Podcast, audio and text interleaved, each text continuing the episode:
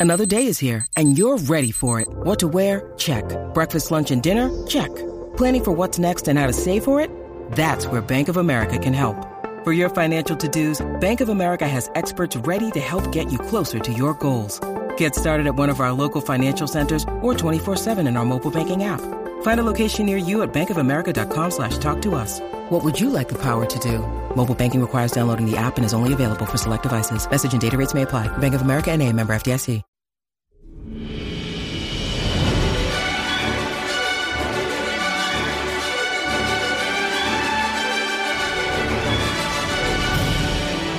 Hello there, and welcome to Thank the Maker, a podcast about heroes, princesses, scoundrels, hokey religions, ancient weapons, and all things Star Wars. I'm your host, Adam Russell. Hey guys, I'm your host, Ryan Key. And today we're talking about Episode 9 The Rise of Skywalker, the final installment in the Skywalker saga. Long have I waited. The end. This is crazy. Fucking sweet. Crazy that we're taking this one apart. Also, everybody, if you can hang on to the end of what is sure to be a drawn out discussion later on in the show, we are going to be joined by the Sith Lord of pop punk himself, Mr. Chad Gilbert of the band New Found Glory, for a uh, Star Wars and rock and roll chat. So stick around for that. None other. Fucking A. Why is fucking A my thing? I don't know, but every time my mom tells me she likes the podcast, all I can think about is her listening to you going "fucking a man" all the time. I just can't, I can't stop, dude. And it's okay. It's okay, man. We're, we're adults. You, you can say whatever you want. Ryan Phillips from my band, he finally listened and texted me, and he's like, "Dude, it's fucking great. It's so good. You guys are really passionate. Ryan Key's like really articulate and has makes some great points, and it's a good contrast to your, you know, just saying fuck all the time." Yeah, well, He's not wrong. Would now be a cool time to tell the story about my plane experience and why why someone maybe couldn't come on the podcast, or should we save that for later? Let's see how it all shakes out. I still have hope Yeah, because that's the theme, right? yeah. Hope is the theme of Thank the Maker. Well, give us the opening crawl of the final installment in this saga about hope. Here we go. Opening crawl, episode 9 The Rise of Skywalker. The dead speak. The galaxy has heard a mysterious broadcast. Parentheses, I read somewhere that the broadcast was actually broadcast in Fortnite once. End parentheses. A threat of revenge in the sinister voice of the late Emperor Palpatine. General Leia Organa dispatches secret agents to gather intelligence while Rey, the last hope of the Jedi, trains for battle against the diabolical First Order. Meanwhile, Supreme Leader Kylo Ren rages in search of the Phantom Emperor, determined to destroy any threat to his power. That is um, that's a standout crawl. I mean, also the fact that the second it ends, we are just off to the races. Yeah, straight out of the gate. It's almost like a subtle irony because we know this film is like super breakneck speed the whole time. But the first shot of a person we get is in slow motion, which is not really a Star Wars thing so much. Yeah, it was new. It was new. the The beginning of this film felt completely different than any of the other films. You're just dropped into darkness, and there's no setup. There's you know, it's just immediate slashing of dudes Right. by Kylo Ren. It was intense, and to find out now the planet he was on was Mustafar is is crazy. We'll get into this later. Little bum that that wasn't like made known in the film, but Right.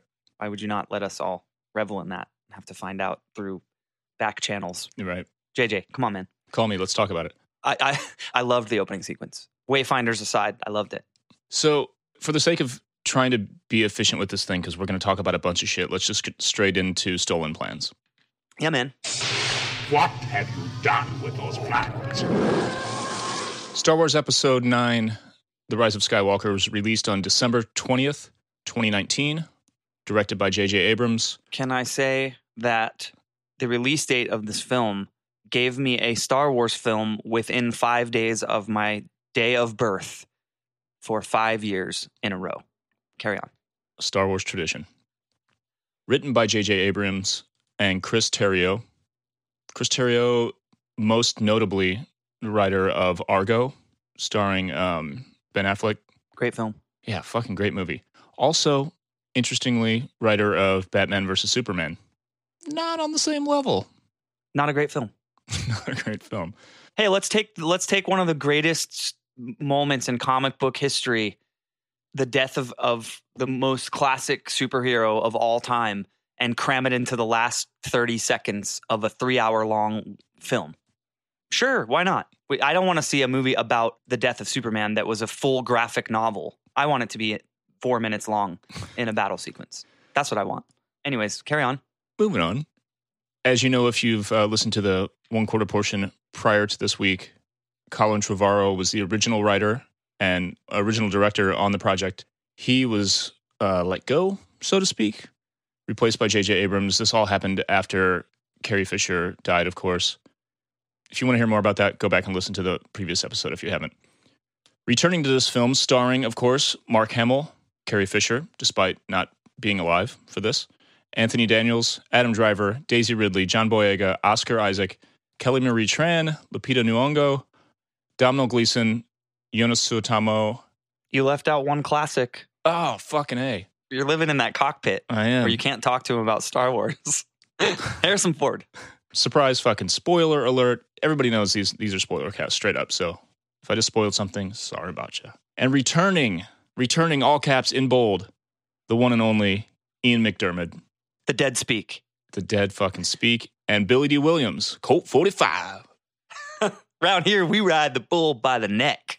You remember that was his slogan for those commercials Fucking Billy back D. in the day. dude. That was the slogan. Uh, he might have even said, "Not the horns." that might have been the whole thing. We ride the bull by the neck, not the horns. That's amazing. YouTube link to Billy Dee Williams Colt 45 commercial in the show notes. As it should be. fucking A. Sorry. New characters, new actors coming into the Star Wars universe. Keri Russell as Zorii Bliss, Naomi Ackie as Jannah, and Dominic Monaghan. Charlie. It's fucking Charlie from Lost as Beaumont. It's like the most sober I've ever seen him. It's not itching. That was a lost joke. Hey, he kicked that habit. Stopped stealing babies and shit. It got better. Yeah. We've got a couple other new characters. D-O, little baby droid, little wheel, little conehead, and the now challenger for cutest tiny Star Wars character, challenging Baby Yoda, the child, Babu Frik. where the last jedi missed the mark with the little casino guy the rise of skywalker nailed it with babu Crushed it. D-O was voiced by director J.J. Abrams. that's awesome i didn't know that Pretty sweet. Babu Frik, I don't know about that.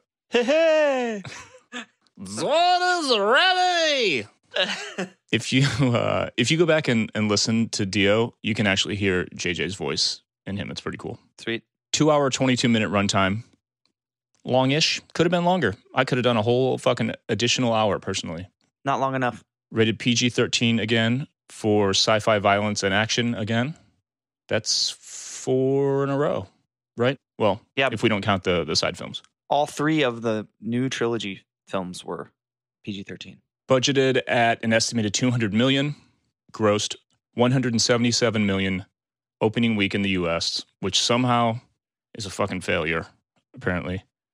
Grossed thus far 500 some odd million domestically. This has got to be more by now. It's still fresh so who knows? Roughly 1 billion total worldwide to date still somehow considered a failure.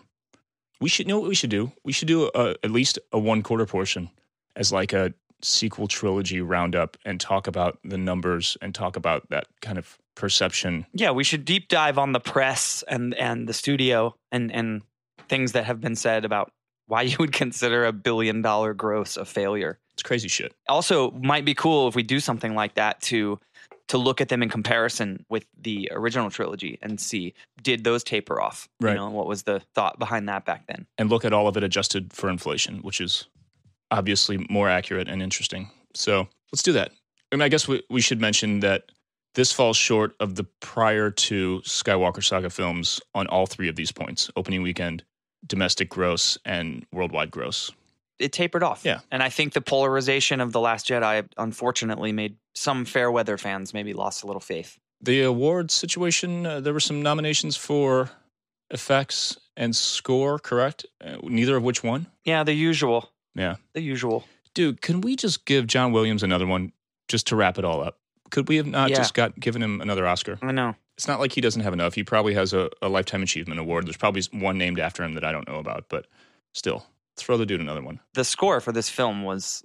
It's funny because I think if you're not a Uber fan like us, you would be like, yeah, what, what are you talking about? It's just the Star Wars theme. But it's so much more than that. And this one was. This was the finale of the symphony. I mean, it really was musically so good. I was listening to it on my flight to Montana today, actually.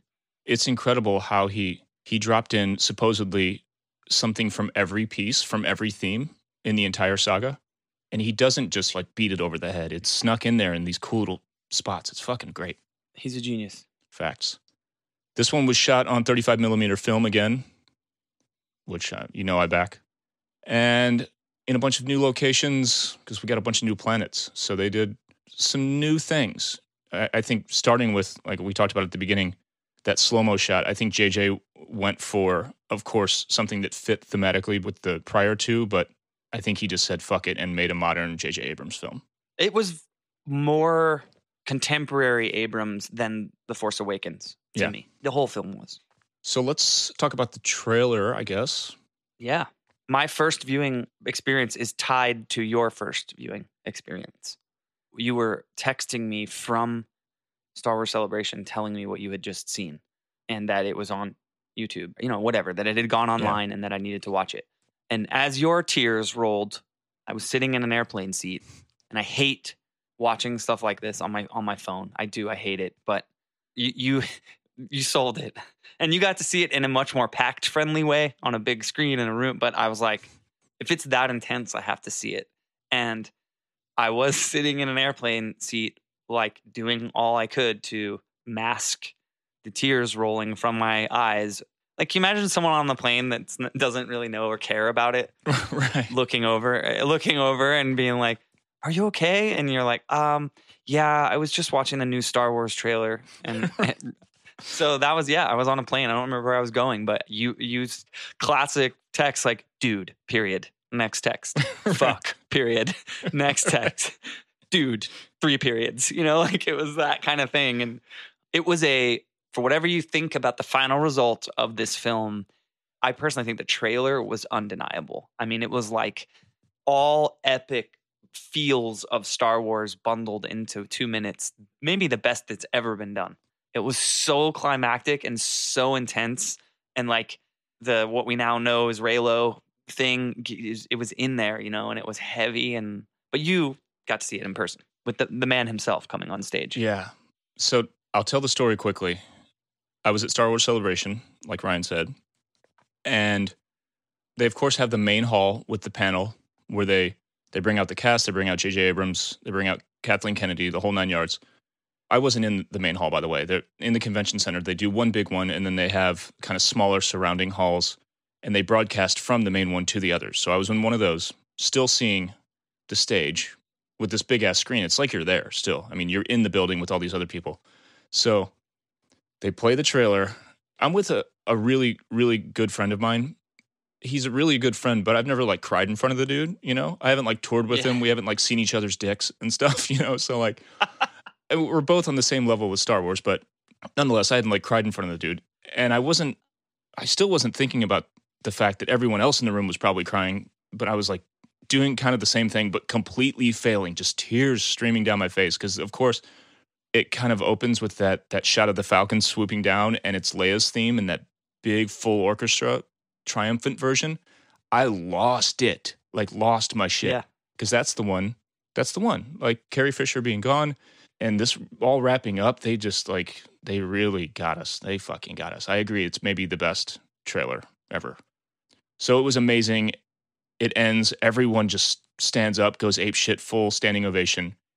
And then fucking Ian McDiarmid comes out on stage to another standing ovation and he's just standing there with the mic like just grinning like he just knows how awesome the moment is he's just he he can't even like begin to say the words he keeps moving the mic closer we keep cheering and then finally we quiet down enough and the dude just goes roll it again and they fucking play it again So great. like oh my god i lost my mind we all lost our shit thousands of people in this convention center we just all lost our shit it was incredible incredible That's awesome. That's better than a phone screen in an airplane seat. But nonetheless, it struck a chord. pulled the strings. It's all true. What about first time seeing the actual movie? Where were you? I was in Jacksonville, Florida, where I was born and raised, at my parents for the holidays.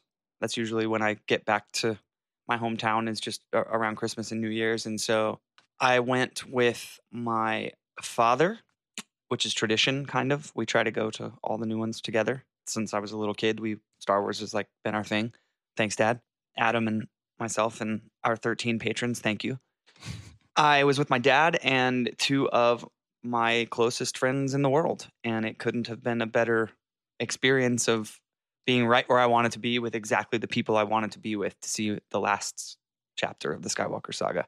We saw it in Dolby um, at the AMC Regency in Jacksonville, and I, it was also confirmation again of like I never want to see a film like that, like an action film or an adventure film, not in Dolby cinema. It, it's Yeah. it's just next level, man. And I, I think that might have been the first Dolby film that my dad has seen.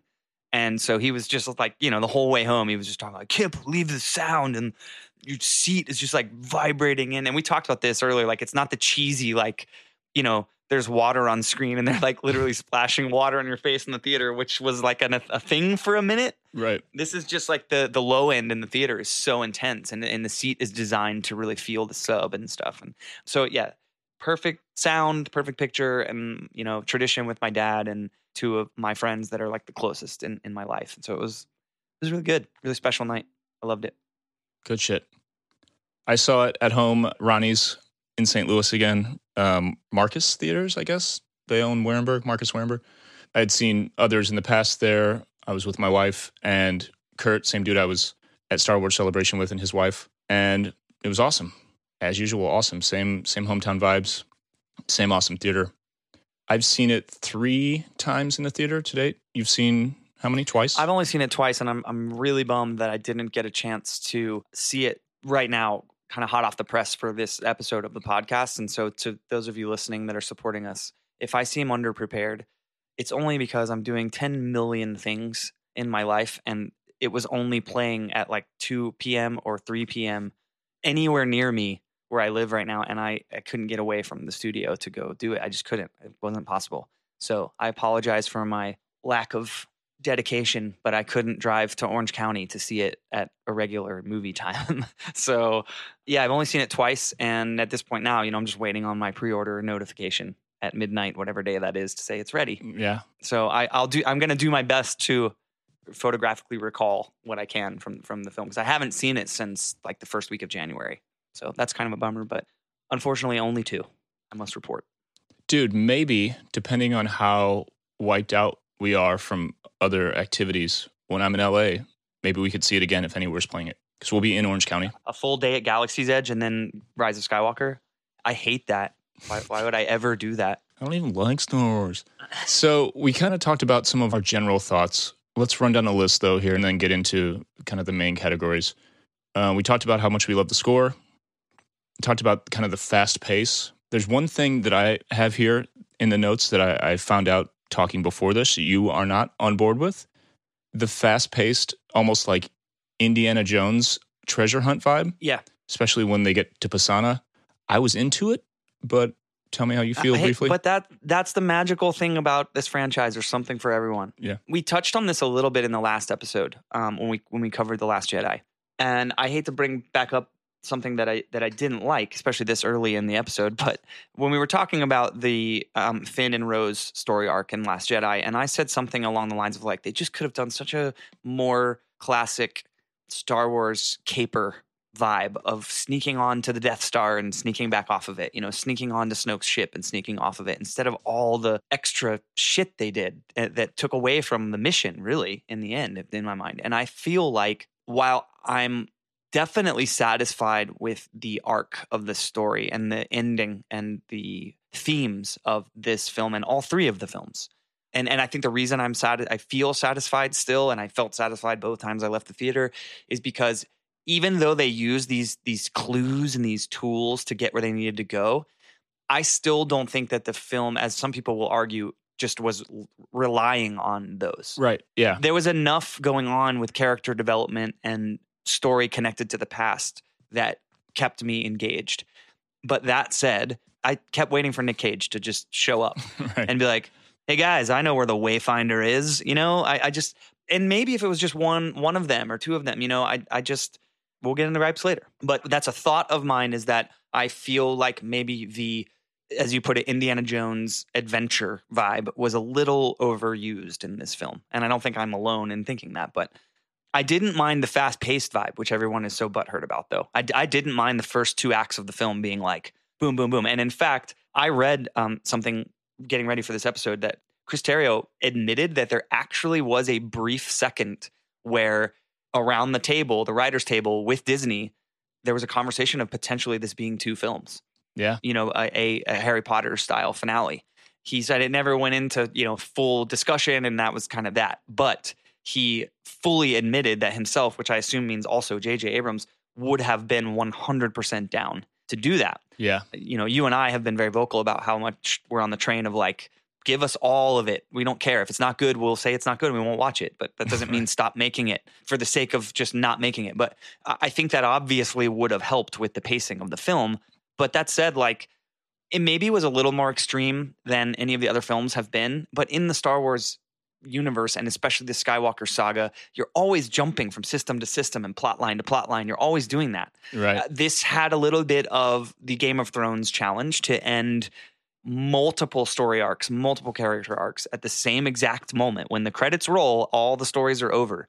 And not every character is necessarily at the end of their arc. So how do you evolve them to the end at the same time of call it the Lee of Ray? You know, how do you make everyone catch up with her? And so all that said, the pacing didn't bother me because I feel like I understand how, like, as a writer, that's a huge challenge, and you literally can't do it right. You can't Right, take a story like this with that many characters and properly end all their. So if you want to be a hater, be a hater. If you want to say, "Hey, man, you did the best you could," and I really loved the movie, that's probably better for your mental health, and that's how I came out of the film.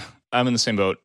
I could have used a little pumping of the brakes here and there, mainly in the way that it affected, I think, some dialog Mhm. I think it's obvious that, like, the sort of bullet list that they probably had to get the movie under X amount of time, whatever, snipped out some dialogue that would make certain lines or a series of lines a little more poetic, a little better, rather than it being almost trailer style, the way that things seem to be just like chopped together. You know what I mean? Yeah, yeah, and I've read that that that a lot of people feel like the first half of the film felt like a movie trailer, Yeah. and maybe that's true, but okay, it was just a really badass, super long movie trailer. Then I mean, the, the visuals again talked about this in the Last Jedi too. Like, there's so many components to making a film, and the visuals in this film were fucking wicked good. Unreal. I, the energy of like just blasting around to all these different planets and all this kind of intensity. I'm with you in that, like, sure, there. I'm sure there are moments that could have been slowed down, but it didn't make the film not work for me. Agreed. Just going down some like thoughts I, I put down here a few. I don't want to get too deep into them. I thought there was a lot of good humor. 3PO was like really key in this one, Yeah, he was a rock star in this movie for sure. but they roast the fuck out of him. Like they really hit him hard. There were some moments I was like, oh man, poor 3PO. Yeah, they went a little deep with Poe's loathing of 3PO. Like, it's like, come on, man. Was like Han on his worst day. Yeah, exactly. We know you're going for the Han Solo thing, but Han really only did it in moments of extreme crisis. And I feel like Poe was doing it even when they were like sitting around the dinner table. Like, Right. you know what I mean? There was no no need to be so mad at him at, at all times. Right. But Um, let's see. I'll bring up the note that you ha- that we we have about um the writing being a bit limited by the death of Carrie Fisher, and I bring that up because I think it goes into another really important point of contention in this film, and and people's reaction to it was Kelly Marie Tran's role in the film and how she's only in a minute and 16 seconds of the film instead of having an entire arc. Turns out that almost all of her scenes they were still going to be more limited than the last jedi. I still personally do not believe that that is because uh, they were giving in to trolls on the internet. I think No. as i would- just went on a t- you know a rant about ending all these story arcs if you're going to give rose more backstory and more stuff that's more stuff you have to end at the end of this film. Either way though turns out that most of her scenes were shot at the resistance base with leia it, Rose and Leia were sort of counterparts in the behind the scenes solving of the problems originally in, the writing of this film. And so JJ is on record talking about how they were going to use already recorded footage and that he was not going to do any CGI enhancement on an actor's face or anything like that because he he and Carrie's family didn't want to do that. And I really respect the shit out of that and I think with what he had, what a miracle, what a marvel in film and technology that he was able to do what he did with the footage he had. And so Kelly Tran is on record in interviews talking about how most of the reshoots for this film were done with her. Oh wow. Most of everything they had to do was because they weren't getting these scenes with, you know, reusable footage to work the way Abrams wanted them to work. And in the end, he finally made the call and said, we can't use it. It's not living up to what I want to do for Carrie Fisher's legacy. yeah. And so, therefore, who knows how much more she would have been in the film, but the writing being heavily based on Carrie Fisher obviously affected the film as a whole. I'm sure how much more she might have been involved as Leia, but something that really mattered about this film that people talked about a lot was Rose's character and how she went from being a key feature in The Last Jedi to being in one minute of this film. And I just did a little digging and found out that that's why. So, That makes sense. That's fucking tough, man. Like you think about anyone criticizing this film who feels like in whatever fucking universe their opinions and what they would have done is somehow better than these fucking absolute experts that are actually at the top of this shit. Yep.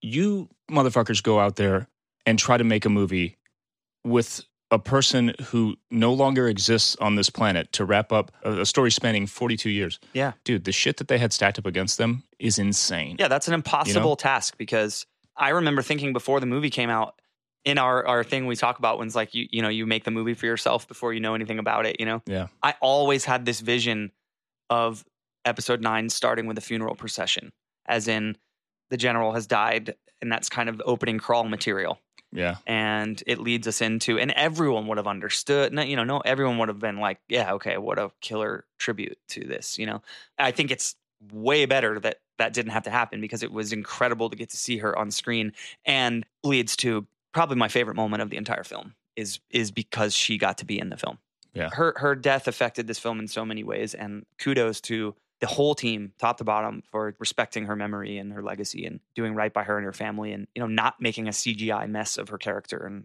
i think a, le- a lesser director may have Agreed. I have a few things in, in the thoughts here. I, really quick i would say though just another thought i, I want to redeem my my negativity at the beginning of our of our thoughts segment while i sort of wish there were less plot points reliant on an artifact i do think that the scenes around the artifacts were unreal does that make sense Yeah. like we can talk about that in favorite scenes too but you know the cave and the ocean and the deuce in the water uh, and what we now know is mustafar that scene was gorgeous and violent and awesome and so i just wanted to clear up that i had some qualms with it but i loved the adventure i enjoyed the ride and a lot of that has to do with cinematography and set building and all that stuff that, that i'm a geek for Agreed. Badass scenes. So let's get into the next segment. A certain point of view? Many of the truths we cling to depend greatly on our own point of view. The big one, right out of the gate, starting with the very first words of the crawl, the very idea that Palpatine is at the center of the story, a lot of people were, were really unhappy with. mm-hmm. And I don't think either of us even remotely agree. not even remotely i don't even need to talk about it for a long time I- don't even know that i haven't already said everything that would involve palpatine being in this film in our previous episodes Yeah. but when anakin skywalker wants to evade death in episode 3 when he is at the show with palpatine they have a conversation about evading death and powers that people might consider not pc Unnatural. yeah. Okay. Uh, I'm done. The end. Are we done with the episode? there, there it is. I don't. Hello. You're talking about the most powerful Sith Lord of all time, going back thousands of years and generations of them, and you're gonna think that there is not some possibility that the black magic that those fools can conjure up can raise you from the dead. I mean, we can make animals out of DNA. Like you, you in a test tube, you can take a swab of DNA and clone an animal. You probably at this point could clone a human with that. I don't know. I don't know. Not my forte. Yeah. Cloning and the actual facts behind that science are not something I am versed or schooled in. But my point is that to expect that the technology in the Star Wars universe is not advanced enough to clone something. Oh, wait a second. Clone. Is that a word that's used in this story at all? Is there ever clones? Do they clone anything? Do they know how to make something from the source material? Turns out it's half of the whole fucking thing. almost. Oh, you're right. So if you have an issue with it being the story choice, like, well, yeah, he can come back to life, but I don't agree with that. I think that's an, a cop out. And there are people who take that lane, but more people take the lane of like, well, yeah, right. Like he could have come back to life. Well, how did he come back? exactly. Look, we now know that the Deuce crashed down in the water, you know, on that moon. All life comes from water, bro. He was his body was down in that water, and you know what? Someone came and found it, and you don't need to know that. And you know what? There's going to be a novel or a comic book that's going to tell us exactly what happened. I bet. Yeah. With all the content they're putting out that they- they're putting into canon, can you tell I'm fired up about this? Um, but I'm done. That's it. That's all I got. The Clone Wars. They clone things. Yeah. They defy death as Sith power from the beginning of the story. I don't know what else to say. Sorry if I stole all that from you. I just don't know what else to say. I, I fully agree. It's a waste of time to even to even say any more about it. But like on a story level, yeah, you could go someplace completely different. But we're wrapping up again the Skywalker saga. So the like ultimate evil at the very beginning should probably be the ultimate evil at the very end. I don't think it's that much of a, a cop out to do that. We're done with that. Thank I'm you. gonna read. I'm gonna read a um, a quote from someone who would enjoy this conversation we're having because be on our side. And I apologize to whoever wrote this article because I screenshotted it and I didn't go to the top and screenshot that to get the writer. So I'm really sorry. Nonetheless, the quote is pretty great. It says, "And yet, it's such a smart and satisfying way of concluding the Skywalker saga." It really does mean there's a continuous narrative running through the prequels, the original trilogy, and now the sequels. They are all the story of how the light side of the Force battled against the greatest Sith Lord of all time. The greatest Sith Lord of all time. Of all time. How about of all time? Lucasfilm president Kathleen Kennedy confirmed that Palpatine had always been expected to return. In fact, there's some evidence that George Lucas himself may have intended this to happen. I don't buy that because I've always read the opposite, but wherever this person was getting their information from, maybe he knows more than me. There have been comments from people involved with the original trilogy that he'd envisioned the Emperor to be in episode 9. I don't know about the last part, but everything else before it, I completely agree with wholeheartedly. Yeah. Of all time. Okay, moving on. Moving on. Light speed skipping. So I went full nerd on this and did some math. I'm so excited that I just went on my rant so that you can go on yours. So everyone was all fucking up in arms about this. Like, oh, cool, here's another made up thing, like like a Michael Bay style, just made up. I personally thought the light speed skipping shit at the beginning was fucking awesome. Agreed. It was like Tokyo Drift Star Wars almost, and just fit right in with who Poe is as a pilot, like on the abilities level, on the like seat of his pants, Maverick, Pushing Top Gun. envelope. Yeah. A lot of the complaints are like, that couldn't happen. They just made that shit up. You know, it took X amount of time, you know, because you have to calculate so you don't fly through a supernova or whatever. So I did the math. You watched a film and timed it, how long it took to do the calculation. I did. So in A New Hope, Han says it, do so and so while I make the calculations for the jump to light speed, gets up, presses a button on the console, 54 seconds to calculate the jump to light speed. This was 42 years before this movie. So if we assume that Moore's Law, for anyone who doesn't know Moore's Law, it's the idea that every 18 months, a computer processor for the same price will be twice as fast. You get this price performance doubling every 18 months. It's been consistent since the beginning of computers. It basically applies to technology in general. There's an interval, X amount of time, it's twice as good for the same price, and so on. So, if we assume this applies to the Star Wars universe, which it should, 42 years later, the upgraded Navicomputer in the Falcon, because they undoubtedly would have upgraded shit. Just, I mean, we've got like jets from the 70s still flying that have new computers in them on Earth. It's, it's a thing. Well, some moof milker put a compressor on the hyperdrive. They were trying to modify. They were trying to fast and furious that bitch. he needs NOS. So, 42 years later, following Moore's Law, if he's doing upgrades, that should make that Navicomputer roughly 96 million times faster. In the same way that, like, my Apple Watch is faster than the computers that were in the Apollo spacecraft that took us to the moon. Just the way computers work. It's fucking bonkers, but that's the way shit works. So that means it could have done the same calculation that took 54 seconds 42 years ago. It could do the same calculation in zero point zero zero zero zero zero zero five six seconds. That's six zeros after the point. To clarify, it could do the same calculation 1.8 million times in a second. Does that make sense to everyone? Dude, you just dropped the hammer on the critics in this week's from a certain point of view. I mean, hammer smash, murder, death, kill, sub zero fatality. Fuck, kill, Mary. Dude, that is insane. It's almost like, based on those stats, it could have been even gnarlier than it was in the movie. I mean, even assuming like it was a 20 year old computer in the thing, still. Okay, so it could do it in five point five hundred forty thousand times in a second. I think they've got it under control. They can do whatever the fuck they want. So, end of story. Moving on. Luke and Leia supposedly knew about Rey's bloodline.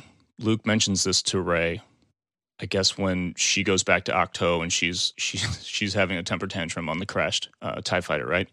I get how it's a little like, hey man, you couldn't tell her about this, you couldn't talk about it. I get it, but taking into account the fact that Luke had cut himself off from the Force until halfway through the Last Jedi, it's hard to know when he actually learned about it, whether he was even alive when he learned about it. True. It could have been during his time with her on Ahch-To, could have been after he died, became one with the Force, learned some shit from some Force peoples. And who knows when Leia actually found out? I don't know. Thoughts on this? Did this bother you at all? I, honestly, full disclosure, didn't even know this was a thing. Again, this is part of what my disclaimer earlier about not being able to see, see the film, you know, immediately prior to us having this discussion. I don't recall a, the specific declaration that they knew who she was. I don't even remember that. So so it was in that throwback to Obi Wan and Luke Force Ghost conversation on Ahch-To there, and I guess the biggest gripe is the idea that Luke kept it from Rey, being a dude who had something kept from him that he felt really kind of let down and disappointed by. if we do the timeline that he didn't know in the Last Jedi, if if we assume that your point of him being cut off from the Force for twenty years or however long it was, valid point, probably, probably, you know, in order to know everything that's happening in the galaxy, eh, you probably would have to be tapped into the all powerful Force that connects the galaxy. But that's just so if he taps back into the Force and finds out this information and then does end up disclosing it to her that he knew, he doesn't disclose when he found out part of him finding out could have also been the fact that he's tapped back in and holy shit, Palpatine is back in as well. Because if Grandpa Sheev's trying to stay hidden from everyone, he's going to be blocking himself from from everyone, you know, uh, Luke included. And if all of a sudden he's like, "Hey, I'm broadcasting now. I'm back," you know, all of those feelings would have come flooding in. Oh my God, that's who Rey is. That's how this is all connected. You know, I feel like that's the revelation a Luke would have. I just don't think it's that important. I, Yeah. I don't think it's a, a point to get to, you know, like Yeah. it- it's something that people are deep diving to pick apart. Agreed. And if Leia knew, I feel it's on brand and in character for her to not tell someone. She was the motivating leader of the resistance and the rebel alliance. She's a she's a motivator. She she would have wanted Rey to find herself. Right. Again, Oracle style, the Matrix. Yes, and I think the training montage with the two of them implies that that she's letting her find find her own way. She's she's dropping breadcrumbs too, you know. Never be afraid of who you are, Mhm. she says. Totally on brand to me. keeping with that thread, the reveal about Palpatine, I'm going to agree that the dialogue here was not the best in the film. But Leia does say something. She says, always in the shadows from the beginning, or something like that about Palpatine. That line is so good and it goes so to the point of our last episode and talking about dialogue. Yeah. Ugh, it's, that's classic Star Wars. It, it goes back to what we just talked about with the prequels. Leia grew up in a political family. She was the adopted daughter of the senator of Alderaan, Bail Organa, who was right there in the middle of all the shit when everything went down with Palpatine. He was instrumental in the beginning of the rebellion. So, of course, she would have known her entire life the story of Palpatine's rise. That's about as spot on as it gets. I don't, I don't think this is just like, I don't understand the, the gripe against this by everyone. Agreed. We talked a little bit about the dagger and the Wayfinder. The artifacts. So, the artifacts as like a thing you're not down with.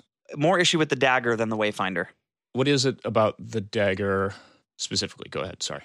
If this dagger is centuries old, as they say, you know, ancient Sith inscribed in the blade, but it has a map of a space station that fell into the ocean just 30 years ago. To put a mod on it, dog. And I, It's retrofitted. I guess you could say the mod that comes out of the hilt that is the the Goonies reveal of One Eyed Willie's ship.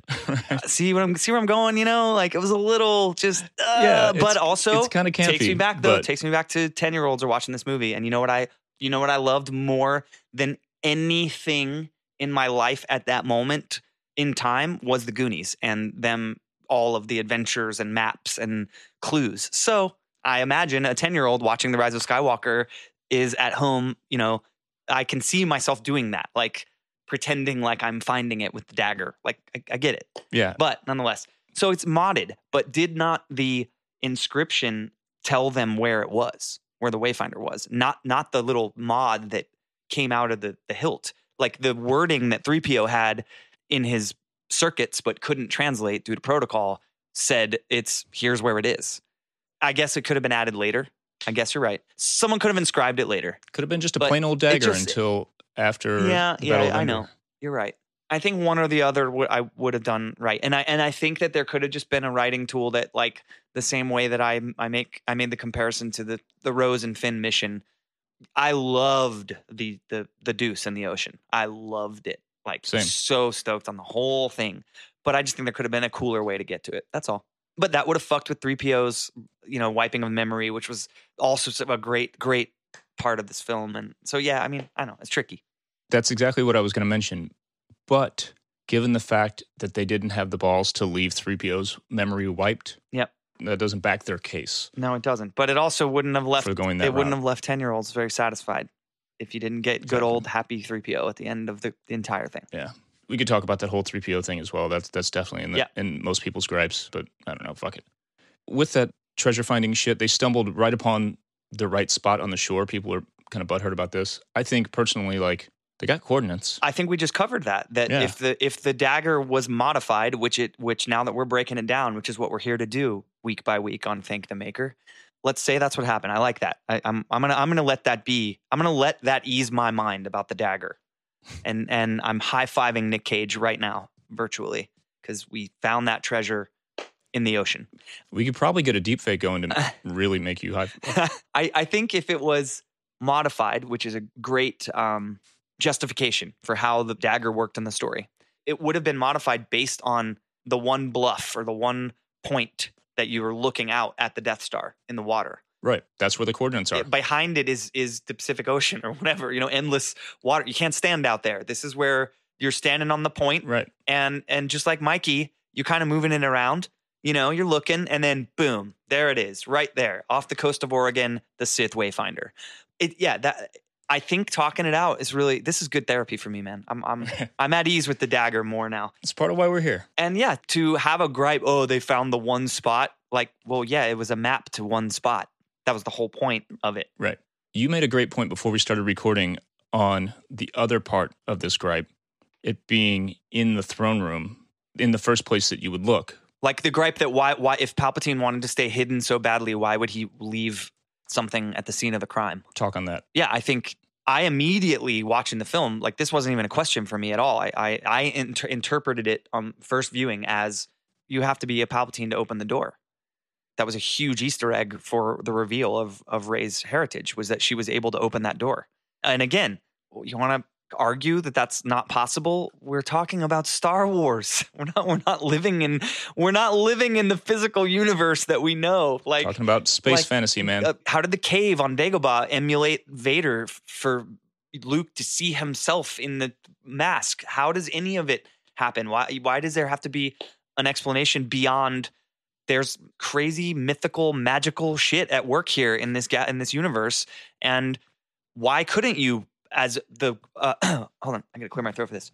The greatest Sith Lord of all time put a padlock on a door that is bloodline relative. Why couldn't you do that? right. Why, why is that so far fetched for people? I don't I don't get it. It totally clicked for me when she walked up to the door and it opened. I was like, "Ooh, I'm right." Because you guys, all listeners, you all know that I well, I claim that I claim. Do you believe me or not? But I claim that I claimed that Rey was a Palpatine after I saw The Force Awakens. And so when that happened in this movie, I was like, "Oh yes, it's happening."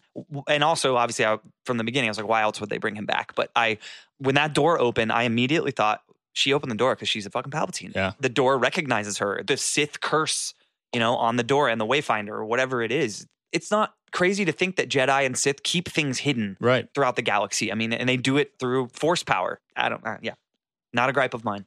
Next big gripe out in the world Rey killing Palpatine and the apparent contradiction with the idea that Palpatine says, kill me, strike me down, my soul will inhabit you, whatever this is.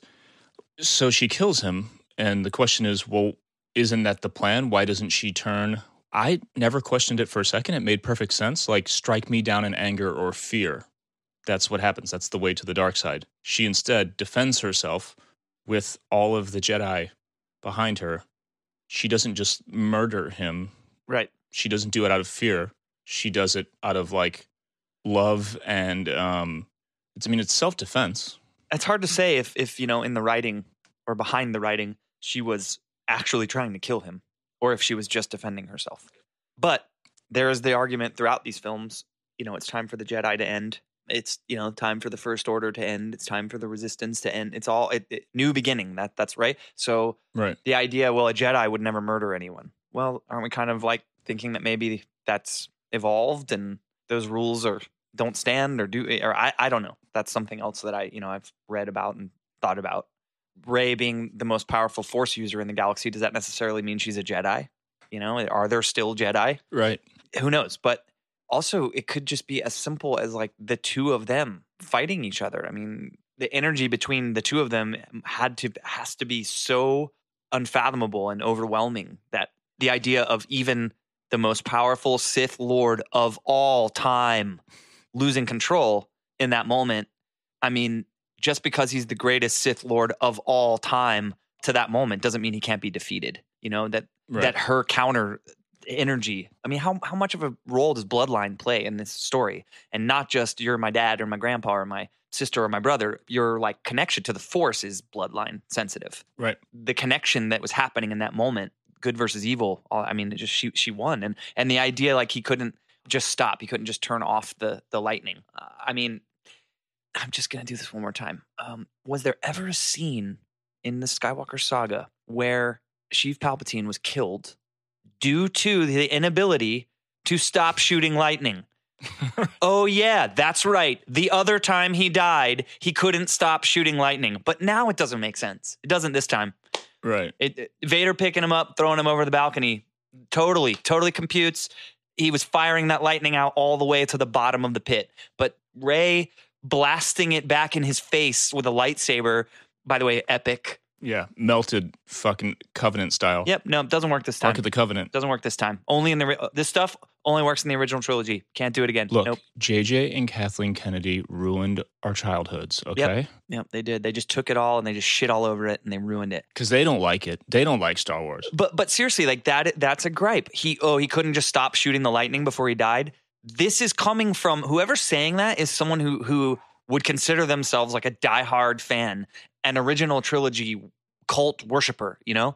He literally died the exact same way the first time. Right. Literally the exact same method of death. Exact. Not kind of, not sort of. He died because he couldn't stop shooting lightning out and everyone, it was electrocuting everything in the room and it was like chaos, right? I don't know. Dri- Drives me crazy. And then I guess some people to come back and say, no, Vader picked him up and threw him and that's, that's how he died. And it's like, okay, possibly, but if you watch the scene through his entire death, he's still shooting lightning out of his hands. So this does not compute. This gripe does not work. Take it back. That's his thing too. Shooting lightning and not being able to fucking stop. He's like an alcoholic. He's like a drug addict with the fucking dark side. Like he roasted his own face in that battle with Mace Windu. He killed himself in the battle with Luke and Vader. He killed himself with Rey. Like, you know what I mean? Yeah. He's a fucking addict. He's a dark side addict. And and it's all in that scene. His face, we know when he's fighting her, it's all coming back. It's great. It's classic. It's Yeah. he, you can see him going over the edge. Unlimited power. Dude, what happened with Rey when she brought down the transport in this film? She lost control. Exactly. Lost control of Force Lightning. Yeah. I, I wasn't even thinking about the Windu fight, but we have seen this happen multiple times in canon in the original films. It's just not a valid gripe. Some of these gripes from people and critics, I'll put stock in, and from a certain point of view, that might be right. Please overdub the, when I say it. Uh, but Right. this one, I no. This one gets no No credibility from me. Agreed. All right. We're spending a lot of time on this, but it's all good shit. This is deep stuff. The Reylo kiss. This is a big one. How did you feel about it? Saw it coming from the very first time they were ever on screen together. Yeah. As a fan of film, if the lead male and the lead female don't kiss in the end, it's worse writing for them not to, right. in my opinion. But this is a show about opinions. Yeah. I don't feel like even spending time on this because I don't get the problem with it. I don't fucking understand. It's not like they rode off into the sunset together and everything was all good and happy and you know Reylo are going to have babies. It wasn't that at all. It was a moment of clarity and a moment of connection and they were clearly emotionally connected and that's fine for it to be romantic for a split second after all the shit they went through together. Right. I, I mean, get over it.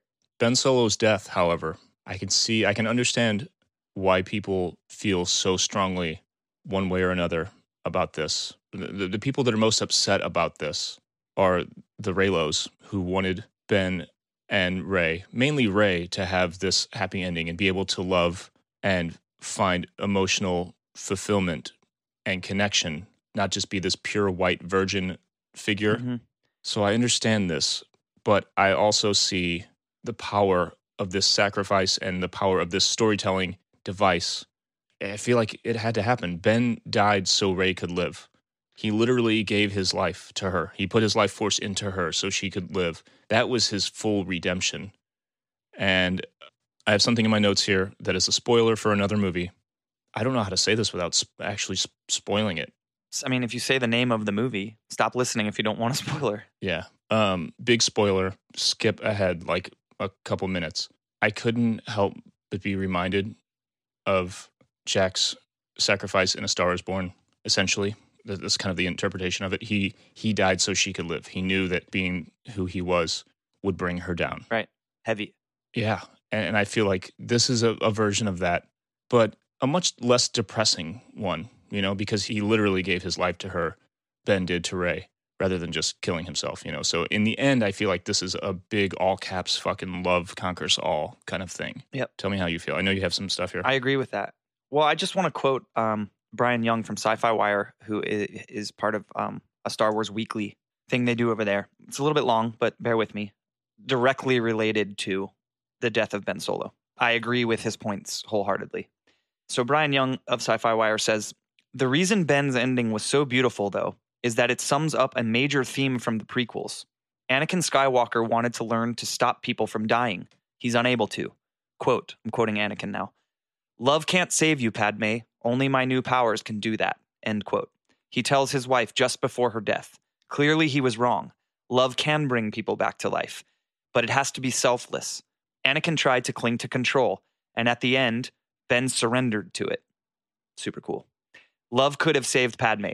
His final act, agree with it or not, adds meaning to every Star Wars movie prior and to many of the important episodes of the animated shows. And isn't that what the new installments of Star Wars are supposed to do? it sure is. Really well written, I think, and and just absolutely hits the nail on the head about, as you put it, his sacrifice.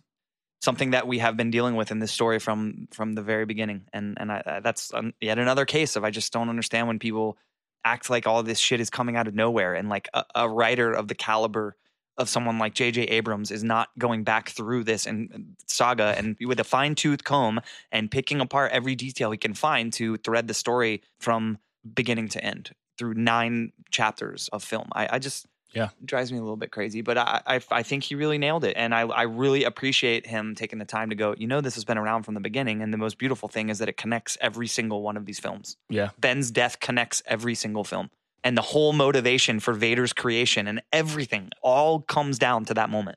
And that segues to the idea that Rey takes the Skywalker name Huge point of gripe from people. from all different angles. You know, older Star Wars fans are just kind of grumpy about it, just with almost just like not the slightest bit of nuance to to their argument. They just don't fucking like it for whatever reason.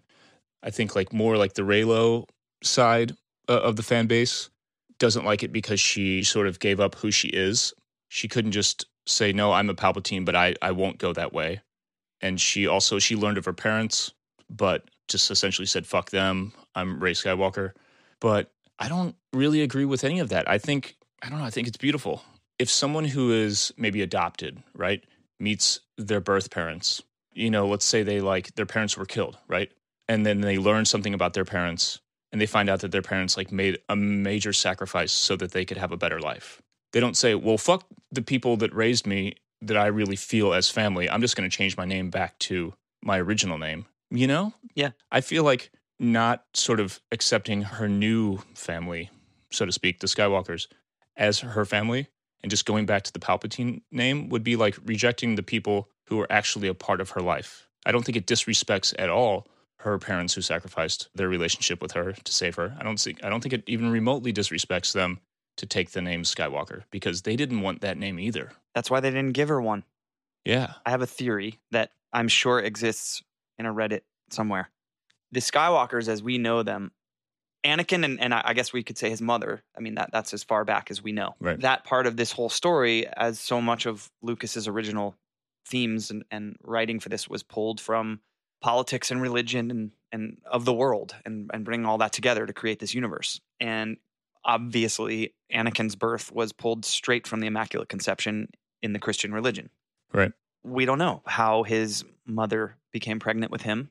There's no inclination of where that came from or how it happened. It is straight up lore and, and religion in this universe. Like if she was to go down as the Virgin Mary that gave birth to the guy who brought balance to the force, that's biblical in a sense, you know? Right. Rey, as you, you did put it earlier, you know, not to have her be this like pure white virgin figure. And I don't think she is that. But I do think the word virgin is key. Whether this goes anywhere or whether it means anything, her taking the Skywalker name and being the most powerful force user in the galaxy, her level of midichlorian richness must be through the roof. And if the story was to continue, if there was to be more Skywalkers, how epic and fitting and full circle of a thing. Because Rey didn't really get, I mean, if you think about in the story, like it wouldn't have played or worked in the story, but she didn't, she wasn't given like um a maternal type thing in any way, like not reference to her mother, not Right. not like any obviously why would they have a scene about her like, talking about wanting to or not wanting to be a mother, whatever. None none of that. But nonetheless, a powerful woman is a powerful mother, you know, kind of thing. And like whether it happens or not, just just to be left as a cliffhanger to theorize about why couldn't that be a thing? Like why couldn't that be uh, it, it just be as simple and deliberate as that? Then that would be super cool and like I said, super full circle. Because clearly part of this is also that the Skywalker, you know, the story is over, but the Skywalkers are not ending. I mean, I don't think we want them to. Do we? I don't. Yeah, me neither. So I know you have to end a story, but Yeah. Also, I don't know if you've read this. It was sort of confirmed and then kind of unconfirmed, and now it's just kind of in limbo. And this was in a comic that Palpatine actually seeded Shmi Skywalker's womb with midichlorians, which made Anakin. okay. So even more full circle if that is the case. Right. Yeah, I mean, yeah, how dark do you want to go? Like what really happened in that throne room battle? how pervy did Grandpa Sheev get? Right. um either way, that didn't bother me at all. I even as on the nose as it was, I sat in the theater with tears rolling. Oh man. Like this is it, man. This is it. This is the last moment yeah. and it's literally called the Skywalker saga. yeah. Just get over yourselves. There's also a really cool thing. This is a bit of a sidebar, but there's a really cool thing that I learned on, I want to say, an episode of Freakonomics, maybe, or about kids who inherit the family business and about how historically, like, they just fail. Selling off the business to somebody else is better because kids inherit the shit and they fucking run it in the ground and it's bad. Unless you're in Japan, where family owned businesses just crush. But then if you go deeper, you find out that there's a tradition in Japan where if you marry into a family, the man marries in and takes that family name. So there are like these centuries old quote bloodlines that are actually in law style lines. So it's kind of going uh, again back to the very beginning of Star Wars, like pulling from like Japanese history and culture in the same way that the Jedi, the very fucking idea of the Jedi was brought from Japanese history and culture with samurai and so on. Yeah, sure. So you have to imagine that Lucas at some point, or or not at some point, maybe just forever, whatever, is kind of fascinated by it. You know, went into it and and learned about the culture and, and all that stuff. And so, how related that is to to this or or not, I think your your thinking behind it is spot on. She's taking their family name to carry it on proudly. Yeah. Why does that have to be a bad thing? Because everything has to be have a bad thing, a negative spin. But we have to be mad at something. Ugh. Mm. So let's move on. Next segment. I love you. I know. Favorite scenes. I'm just going to read off the list and then we can talk about whichever ones we want to. Sure. In one of those early meetings with Kylo Ren uh, after he puts on his newly repaired mask, repaired by Caesar from Planet of the fucking Apes, apparently. Did you see this shit? Little, little strange, strange choice. It was straight up a chimp face. That was weird in space. Whatever. Like there aren't chips in space. I mean, first thing to leave the Earth. Maybe that was it. Maybe it was straight up just paying respect to the whatever the Russian Space Federation was called at the time. The Union of Soviet Socialist Republics space program. That They're in that meeting, and this fucking killer line that made me laugh so hard that we'll talk about later.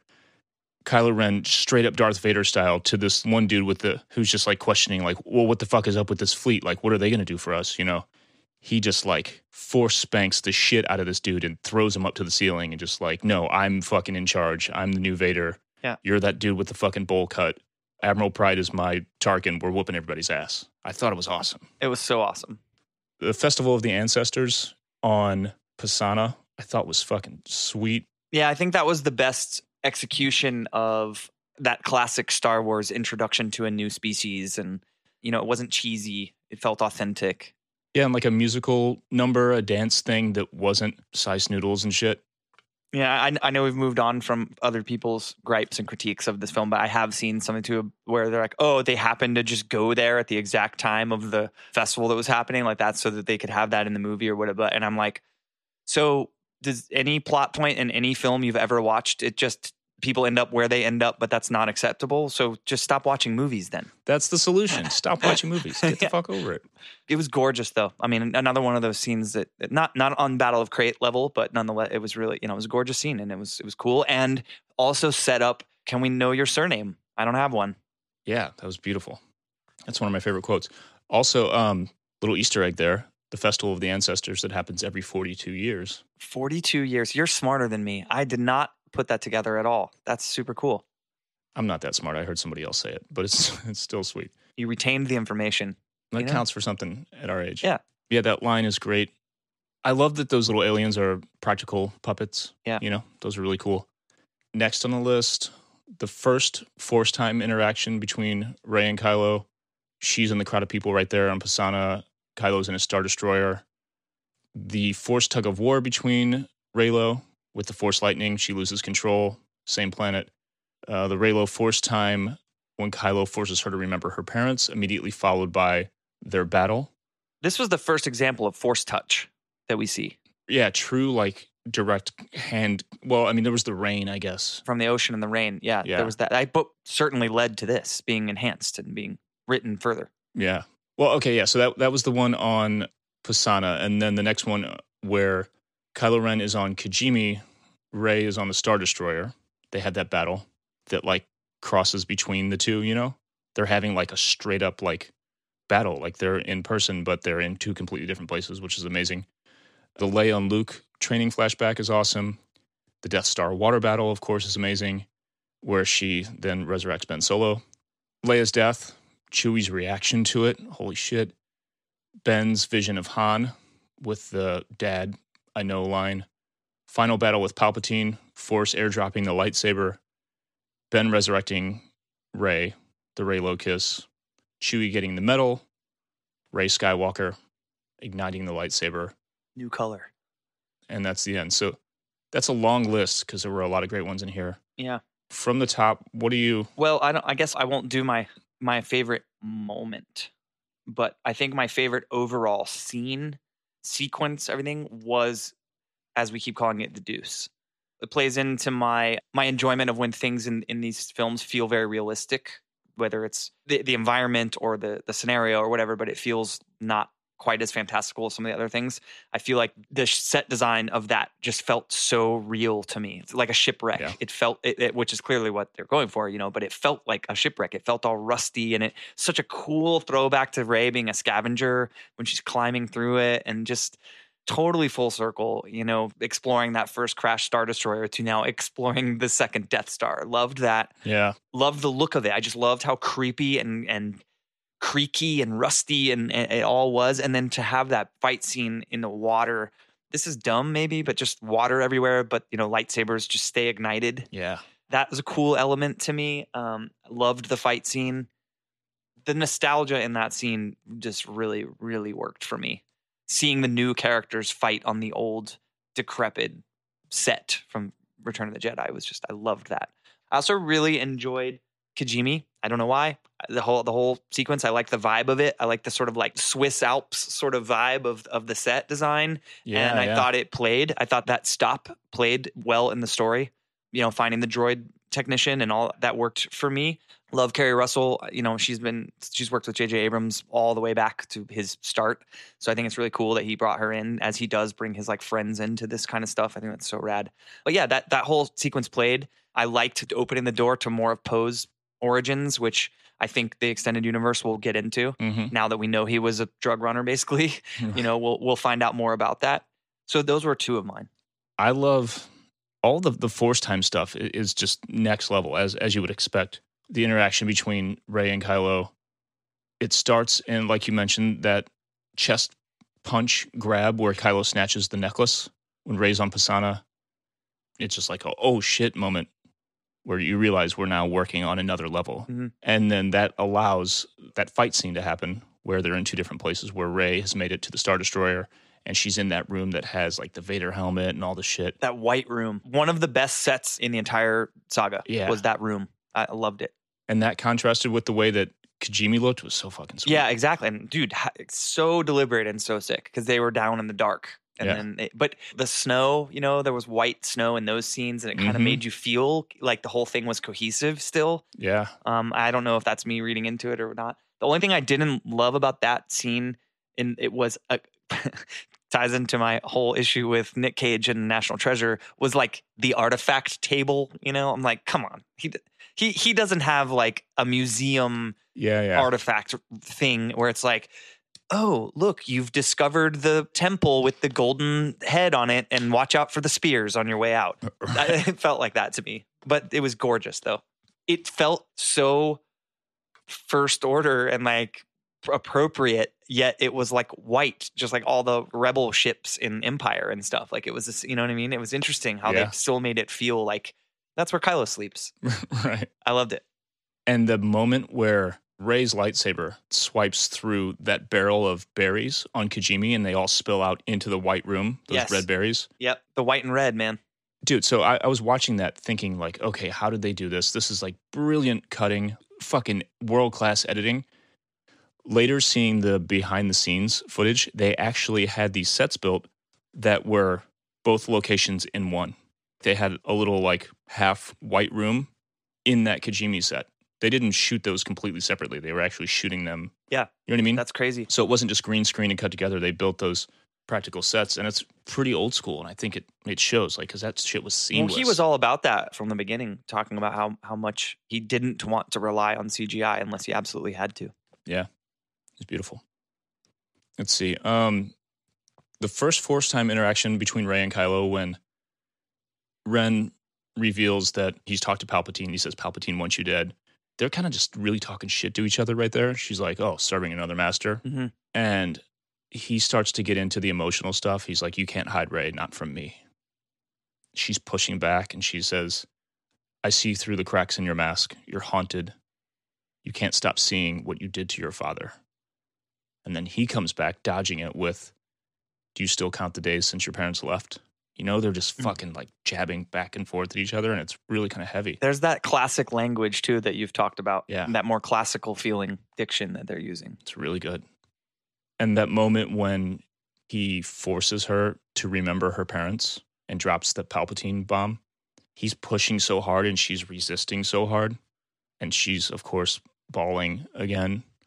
That was, I, again, I was crying along with them on screen and it was really heavy. So even though some of that dialogue is kind of on the nose, Mhm. you're a Palpatine, blah, blah, blah, I was still fully invested in that moment. Yeah, that dialogue was very telegraphed, but this has been a theme for me in this episode, and I'm going to do it again. I'm wondering if there was ever a moment in the entire Skywalker saga where something was revealed and the dialogue that was used to reveal it was literally only the needed words in order with no flourish.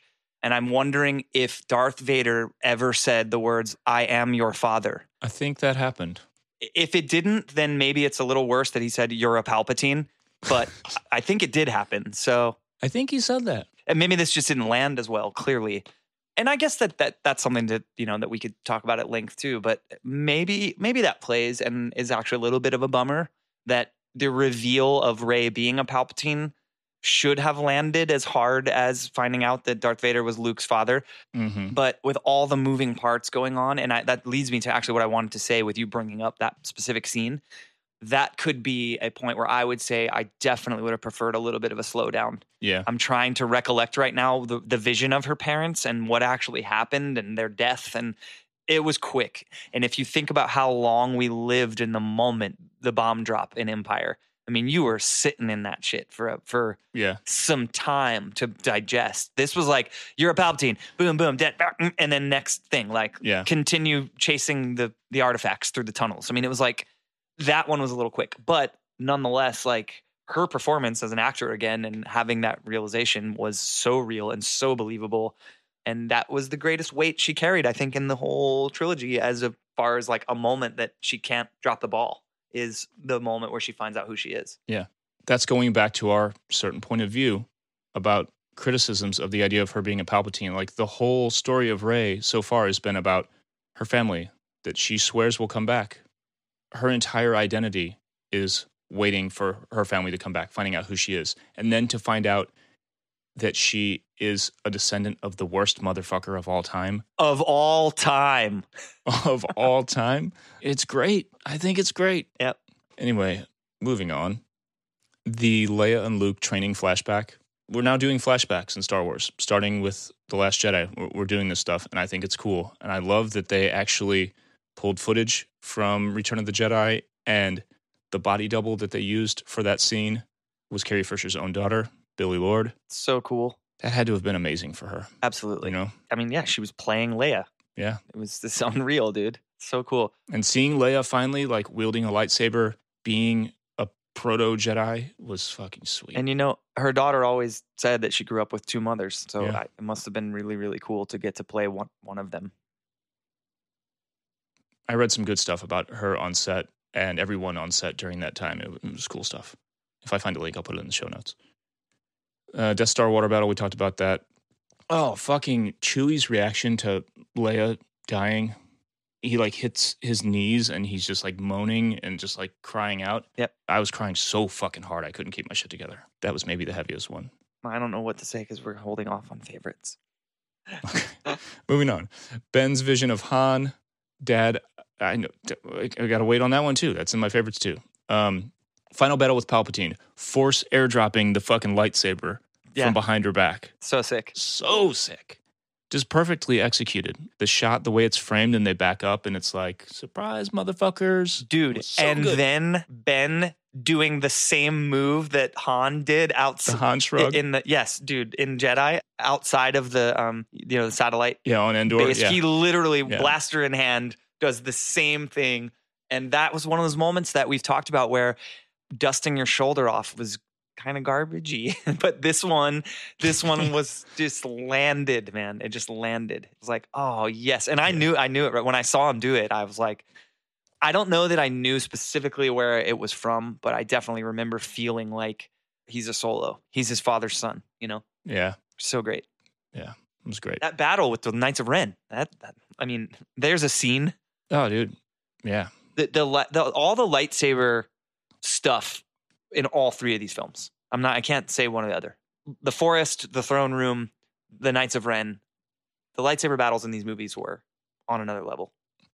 it's been a like a perfect balance of really fluid kind of elegant use of the lightsaber the kind of thing where like when you see a guitar player play and it's like the, the guitar is like an extension of their body or like Yep. drumsticks with a really great drummer you know what i mean it's like that with those weapons there was some stuff in the prequels that was like too smooth and what just didn't have like the ferocity that it needed and all of this shit from both directors in in this sequel trilogy has been a perfect balance of that. Like really fucking intense, but clearly just like an extension of their body. Well, it could have something to do with the fact that in the prequels, you know, there's scenes where there are hundreds of people wielding them in an arena at the Right. same time. That's the story of the prequels to me. You know, when we get into them, it's just yeah. More is more, and no, it's not. And so in these, Sometimes it's not. sometimes it's not right. We, I, I'm actually working on a bunch of movie trailer cues with Ryan Mendez, and we actually say more is more on a daily basis and mean it, and it's it's a good application of more is more. that said, I feel like in the in the sequel trilogy, every time a lightsaber ignites, it's suspenseful. There's been a moment, a, a build Yeah. up up to the ignition of that saber, and it makes every single use of of it special. I mean, even the training scene on Ahch-To when she's training with her staff and then just looks over and sees it laying in the bag. Good on you, Rian Johnson. That's one of my favorite parts of that movie because she's like, you know what? I'm just gonna try this thing one more time. I'm just gonna Right. see what it does, you know? And like, but that was so impactful. And that's what I'm saying. It wasn't like they were running around on the island doing lightsaber training. And I think that's good. Right. Then we have in the list, we actually have here in our favorites Ben resurrects Rey, Ray low kiss. I think it's fucking awesome. Everybody get off me. You're, al- dude, don't add him. You're allowed to feel that way. If it, if it moved you, it moved you, man. You know, some people think St. Anger is a good record. Somebody does. Somebody is- is super into that record. Somebody loves that snare drum. Exactly. So it and you can disagree with that person. But I have agreed with you throughout the entirety of this journey through this film that I think that all of that was the right choice. Chewie getting a medal, man. Finally. I cried as hard there as anything. It's beautiful shit. Rey Skywalker, Rey igniting that fucking sweet ass lightsaber that she has made out of her staff. It's yellow, right? I mean, it's like Yeah. pretty pretty pale yellow color. First time on screen in live action. Yeah, it's really cool. And and really um the use of that color of that like light pastel yellow kind of like Easter feeling color, you know? Yeah. I think that's all about like new beginning and rebirth, you know, kind of thing. Yeah, totally. Uh, favorite scene, call it officially. What's your favorite? Chewie finding out Leia. I think it's one of the most emotional and impactful moments in the entire series of films. Yeah. I was not expecting. His reaction to Han dying in The Force Awakens slayed me. This was not the same thing though, because it wasn't in a moment of action. He wasn't there when she died. This was you having a normal day and finding out that your mother or your sister, a, a, blood relative that means more than anything to you, has been taken from you, and that you're the last one. That was what that did to me. Was like I'm getting like kind of like misty too right now, like thinking about it. Um, he realized in that moment that he was alone. He was he's it. Yeah, dude. If we're if if we're counting organic matter, because we still have three PO and R two, but he is he's it. To me, that moment was written, directed, shot, and acted to portray exactly that feeling. It wasn't just Leia's gone. It was Leia's gone and I'm alone. All of my friends have died. Yeah. And that shit, if that does not make the entire trilogy worth viewing for you, you have no soul. Yeah. I could talk a lot about that, but I'll leave it there. I agree. Fucking poor Chewie, man. That dude's been through a lot of shit. I know. Remember when we thought he was dead? Oh my god. We have to mention that. Yeah. Dude, a, a lo- a lot of people that that that maybe should have gone in um From a certain point of view. man, that moment when number 1 she lost control, I was like, "Oh my god." That was to that point maybe one of the coolest moments in all of Star Wars to me. She lost it and like if you didn't already suspect that she was who she is. Yep. There it was. And then her reaction to that, Daisy Ridley's Oh yeah, dude. It was so intense. Oh, and and I man. so are these are the people that uh, uh, because let's say this belongs in our previous segment from a certain point of view are the people who disagree with that choice the fake out. First of all, just some of that stuff when they try to like take it apart, like what Okay, but also why couldn't there have been another transport there? Like they didn't. You see the other transport. It's there. Uh, right, Like, they weren't like spinning around with the camera to like make sure you're like, oh, every inch of the desert is covered here. Right. Also, are people just trying to make me feel gullible? That's okay if they are, but I'm just gonna say that I I I bought it. Yeah. The first time I saw it, I thought we're starting to get on the level of the ending of it. We're coming to the end. You know, we're gonna be getting into Mhm. Act Three here pretty soon, and this is it. And dropping a bomb like that felt believable to me. And Yeah. I felt like I was going to throw up for the five minutes between. Yes, and I, I remember I was sitting next to my dad, and I just and I remember looking at him with just complete disbelief. But the fact that he didn't die and was taken captive, you know, the old switcheroo, classic film writing technique. Mhm. It then later provided me with what I just said, one of my all-time favorite moments in the entire history of Star Wars films. If he had died there, we wouldn't have gotten to see him react to Leia Yeah. dying and he didn't and it was a great technique to use it was awesome it had the whole audience hanging by a thread of th- thinking that Chewbacca just died with no goodbye it was awesome Yeah. and it's the kind of stuff you want like you said you know the argument that they should have kept 3PO's memory wipes and or, you know they didn't have the balls to keep it that way certainly an argument for that but at the same time I go back to my point that I make often about kids watching the movie. Chewie can't die like that you know? Like you can't leave a six year old in a theater with like there is no hope in that. There's no Yeah. hope in that in the glue the character that is the glue that holds this crew together for 42 years dying with no farewell that's not going to stick Right. it's not going to stay Killed by the new protagonist. It can't exactly happen. Not going to happen. happen not going to happen and so i was not bothered at all because I just feel i'm not trying to be holier than thou in any way because i'm not and i'm not a film student or a film critic but i watch i watch a lot of film and i always have my whole it's something i care passionately about and so i understand the technique and the use of that kind of writing and those you know the switcheroo as they call it you're not looking and they they switch something out and then it's later explained and and like you said you do see the other transport so it's just It's a thing in film. yeah and it I worked mean- on us. And when he came back, dude, I I felt like I my face looked just like Daisy Ridley's face did reacting to finding out that he was still alive. You know, tears of joy, same thing. So I'm so bummed I didn't get to watch this movie before this. Everything we're talking about, I can see it clear as day, and I I want to. We have like less than a month left. I think March 13th it's available. we'll see it again in a few days, and it's going to be awesome because Oh, we've never wa- we've never watched a Star Wars movie together. How fucking weird is that? We have not, which is why wielding lightsabers like 12 year old kids at Galaxy's Edge and then going to see it is going to be the best day of our whole lives. Shit, yeah. Don't tell your wife. Let's see what else. Well, what was your favorite? That's right, yeah. So my favorite is tough, man, because that Chewie moment. It's hard for me to like pick a favorite that is sad I know, I know. on a, a film lover level. Like, That's tough that I the- picked that too because obviously, like, what in the grand and scheme Han's of things, death. Yeah. You dark sided motherfucker. Yeah. I like the real shit. I like those moments in these films that feel grounded and, re- Yeah. and, and and very real. And both of those scenes did that. Yeah, They were very Shakespearean, both you know, in a way. Both of those scenes, tragic. for sure. I think I'm gonna stay on brand as a Reylo and hit me at Adam the Skull on how much of a bitch I am. But I think the final scene, Rey dying. Daisy really plays a great corpse, by the way. She nailed that. But Ben bringing her back and that last moment, again, I'm going back to the A Star is Born thing, a movie which I fucking just sobbed through. That was the ending that I needed as a viewer, as a person who got so invested in these two characters at the beginning of this. And as tragic as it was, it was so fulfilling for me. So I think that's my favorite. I liked how that scene slowed it down. Yeah, finally, towards the end. Yeah. We use um, some of this music Ryan and I are working on these days together. My writing partner Ryan from Yellowcard.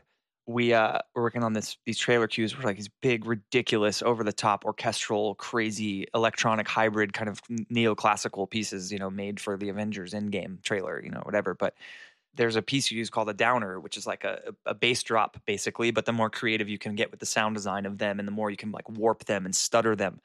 I equate this film to that. It's like whoop, as it goes down. Mm-hmm. And this moment was like the very end of the downer. And it slowed back down into the classic Luke, I am your father moments where you live in it. And it successfully takes this fantastical universe, this sci fi space pirate stuff, and makes it feel so real. You know, makes the actor, the characters feel like real people Mhm. in a in a fake universe. And so that moment for me was also very important because it was It felt classic. It felt rooted in all things original trilogy to me. Favorite quotes. We'll talk about a favorite quote here that it actually is a whole scene that we could talk about at length, but I'm very now aware of our the of our time. We're going long. This is gonna be a long one. It is what it is. Let's do very quickly favorite quotes. I love even fucking 3PO with the heartfelt shit. After all the shit talking, all the banter between him and R2, all the you overweight glob of grease and you mindless philosopher and all that kind of shit. 3PO says, In the event that I do not return, I want you to know that you have been a real friend, R2. My best one, in fact. It's so sweet. It was so heavy too. Like, what's another uh, example in one of the other films where you see that kind of like humanity from 3PO? Right. I mean, he he has his moments for sure, but that one was like I think the most spelled out, deliberate show of emotion that wasn't fear. He shows a lot of fear, but Right. that was like the most "I love you, man" that he's ever done. I think a lot of 3PO stuff here was written with a very deliberate choice to honor that character for being along for the entire nine episode ride, and Anthony Daniels being along for all nine episodes, the only actor to do all nine. So it's huge, you know? Yeah. JJ and, Yep. and Chris Terrio had to be thinking about that when they were writing this dialogue. Another great quote, just a little one, but it, it means so much here. Leia says to Rey, Rey, never be afraid of who you are. I love how we've discussed how that plays into the fact that Leia knew who she was and hmm a leadership role and the way she tries to sort of motivate and inspire. She wasn't going to tell her, even though she knew. Right. I wish that we would have gotten to see Carrie Fisher play the role of wrestling with that choice, you know? That would have been great shit, but no Carrie. There's some funny quotes in here that I love as well. When Kylo Ren first comes in with his newly repaired mask, he walks in and he says to Hux, I sense unease about my appearance, General Hux. And the Hux goes, About the mask? No, sir. Well done. Such a goober. And then the the other officer just says, I like it. It's good JJ humor for sure. Yeah. One more funny one, and then we'll talk the heavy ones. After they wipe 3PO's memory, Babu Frik is uh, is referenced. I guess as they're like running out, the raid comes in. They all bail out of Babu Frik's little shop right there, and somebody says his name, and 3PO's like, "Babu Frik, oh, he's one of my oldest friends Yeah. from 20 minutes ago." That whole interaction between him and Babu Frik was amazing. Yeah. One from the trailer, they're all standing there right before they're about to wipe 3PO's memory. And Poe says, um, What are you doing there, 3PO? And 3PO says, Taking one last look, sir, at my friends. Yep. That was a moment in the in the trailer I lost my shit. Just lost it. Well, that's such a finite thing. Like it's such a um leading you into the idea that in your in your mind that this is about to be over. It's Right. really over. Yeah, it's That was such a, a poignant moment for the realization that you had what do you have left in the film at that point? right. And it's like, this is it, man. This is the home stretch of the Skywalker saga in its entirety, and that will be it. And I'll never get to see this for the first time again. And it was such a cool like homage to the new crew, you know, the Yeah. new character, all the new characters being there together on the one kind of adventure, getting through the film together. It was it was cool. Obviously, when it comes to the trailer editors, they chose that line to be as meta as it is. But you have to assume that that JJ and Chris Terrio were they knew what they were saying there. That's no accident. Yeah. Luke, in the little Force Ghost powwow that he has on Ahch-To with Rey, he says, "Confronting fear is the destiny of the Jedi.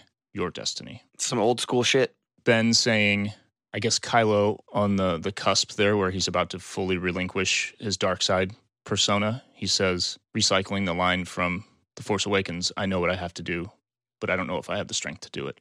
that line was so um, important for the entire trilogy, and it was like it plays along with those classic lines like "the force is strong with my family" or "I've got a bad feeling about this." Mm-hmm. That was his entire character summed up. Right. Lastly, maybe my favorite, and it's funny because it's two words, maybe just kind of like cruised by for most people, but it got me emotionally.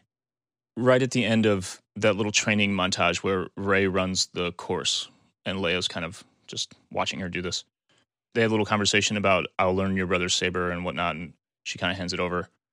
And then they leave, they go their separate ways there. Rey ends the exchange with just like a smile, and she says to Leia, "Yes, master," and then it cuts. To me, that that little moment right there, yeah, we we're they're talking about Jedi stuff. She's talking about training. We understand what's going on, but for some reason, it didn't like really sink in. Like, oh wow, Leia, the Force user, is training there. It didn't really hit me until she said yes, master, and then it was like a ton of bricks, just like tears. You know what I mean? It was just so special to me. Yeah. Well, also thinking what could have been, you know, it goes back Right. to that. What what could have been if we'd gotten to see that kind of interaction between the two of them throughout the film where Leia has kind of gone back on her promise to never become a Jedi, you know, Right. and she's a Jedi master. That's wild. Yeah. And could have been really special. And again, though, to their credit, how amazing that they were able to do what they did with that scene and make it impactful enough for tears to roll Mhm. without her being there on set to film it. You know? Yeah. Oh, dude, another one. When Ben says, he's now Ben at this point, he says to Han in his vision, Dad, and he pauses, and Han says, so good. Oh, there it is. So good. It happened. Adam has moved. Mm. Ah, I'm back. Uh, for me, the all of those moments where you know I knew I knew that's the last time I'm gonna see Han Solo. hmm You know, that's it, man. See you later, dude. Uh, Well, the last time I'm gonna see Harrison Ford playing Han Solo because hashtag make Solo too. But Right. all those moments hit me the same way that they hit you. I mean, I was just I was a mess. You know, the ending of it all is what Yeah. what wrecked me, knowing that that I wasn't going to see any of these movies again for the first time, and every little moment like that was like, "Fuck, this is it." One thing we haven't talked about all of the Jedi that spoke to Rey in the Oh, final yeah. Palpatine throne room scene. Just going through some of them: Anakin, Obi Wan, Qui Gon, Yoda, Mace, Windu, Ahsoka Tano, which someday we're going to get to an episode where I'm going to tell my story about Ahsoka Tano, um, and on and on. That was something actually on the second viewing of the film that was way more special for me because I knew it was coming. So my ears were sort of pricked up to listen for all the different voices, you know? Yeah. Um, and, it, and it made that moment even cooler the second time.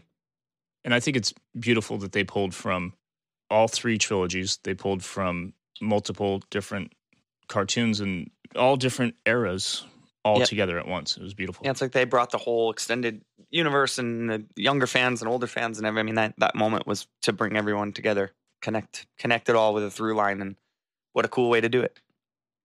We are going to do something special, even though I don't know, this is our third full podcast episode, but we're already breaking format. We're going to skip disturbances in the force, our gripes. We've already kind of talked about a few of them. So, in honor of this being the final Skywalker saga film, we're not going to fucking complain at the end. We're going to end on a high note. yeah, I think that we should go out of this showing appreciation and gratitude for the conclusion of this story. That's it. We fucking loved it. You talk about negative stuff, or you could just say, man, Star Wars is fucking cool. That was a fun movie. And just, uh, if you don't like it, watch Game of Thrones or watch fucking Harry Potter. Watch something else. Chill out. I heard the new Star Trek series is really highly rated. Move on. Let's do intercepted transmissions. We have that. We have it. Finally. first listener submitted question.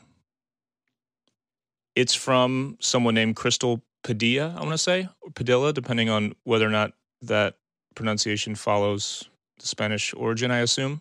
Well, I feel a little bad because I can't correct you on that because I know how her last name is spelled from seeing it online, but I don't know that I've ever heard it said out loud, so I'm not sure. And the reason I feel bad is because Crystal is one of the most hardcore, awesome, supportive, loving Yellowcard fans and then on into like everything I've done after the band with putting out my own music and whatever.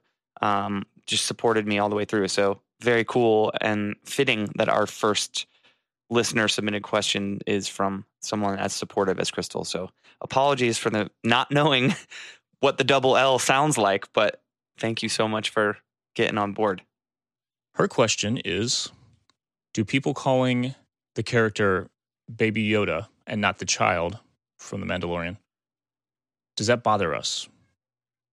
That is a well thought out investigative question. Because we know officially he is known as the child. He does have a name, supposedly. We just it hasn't been revealed yet. But he's known colloquially and in memes across the world as Baby Yoda, even though there's no way he can be Baby Yoda based on the timeline. So No. does that bother you? Well, hey, the dead speak, you know?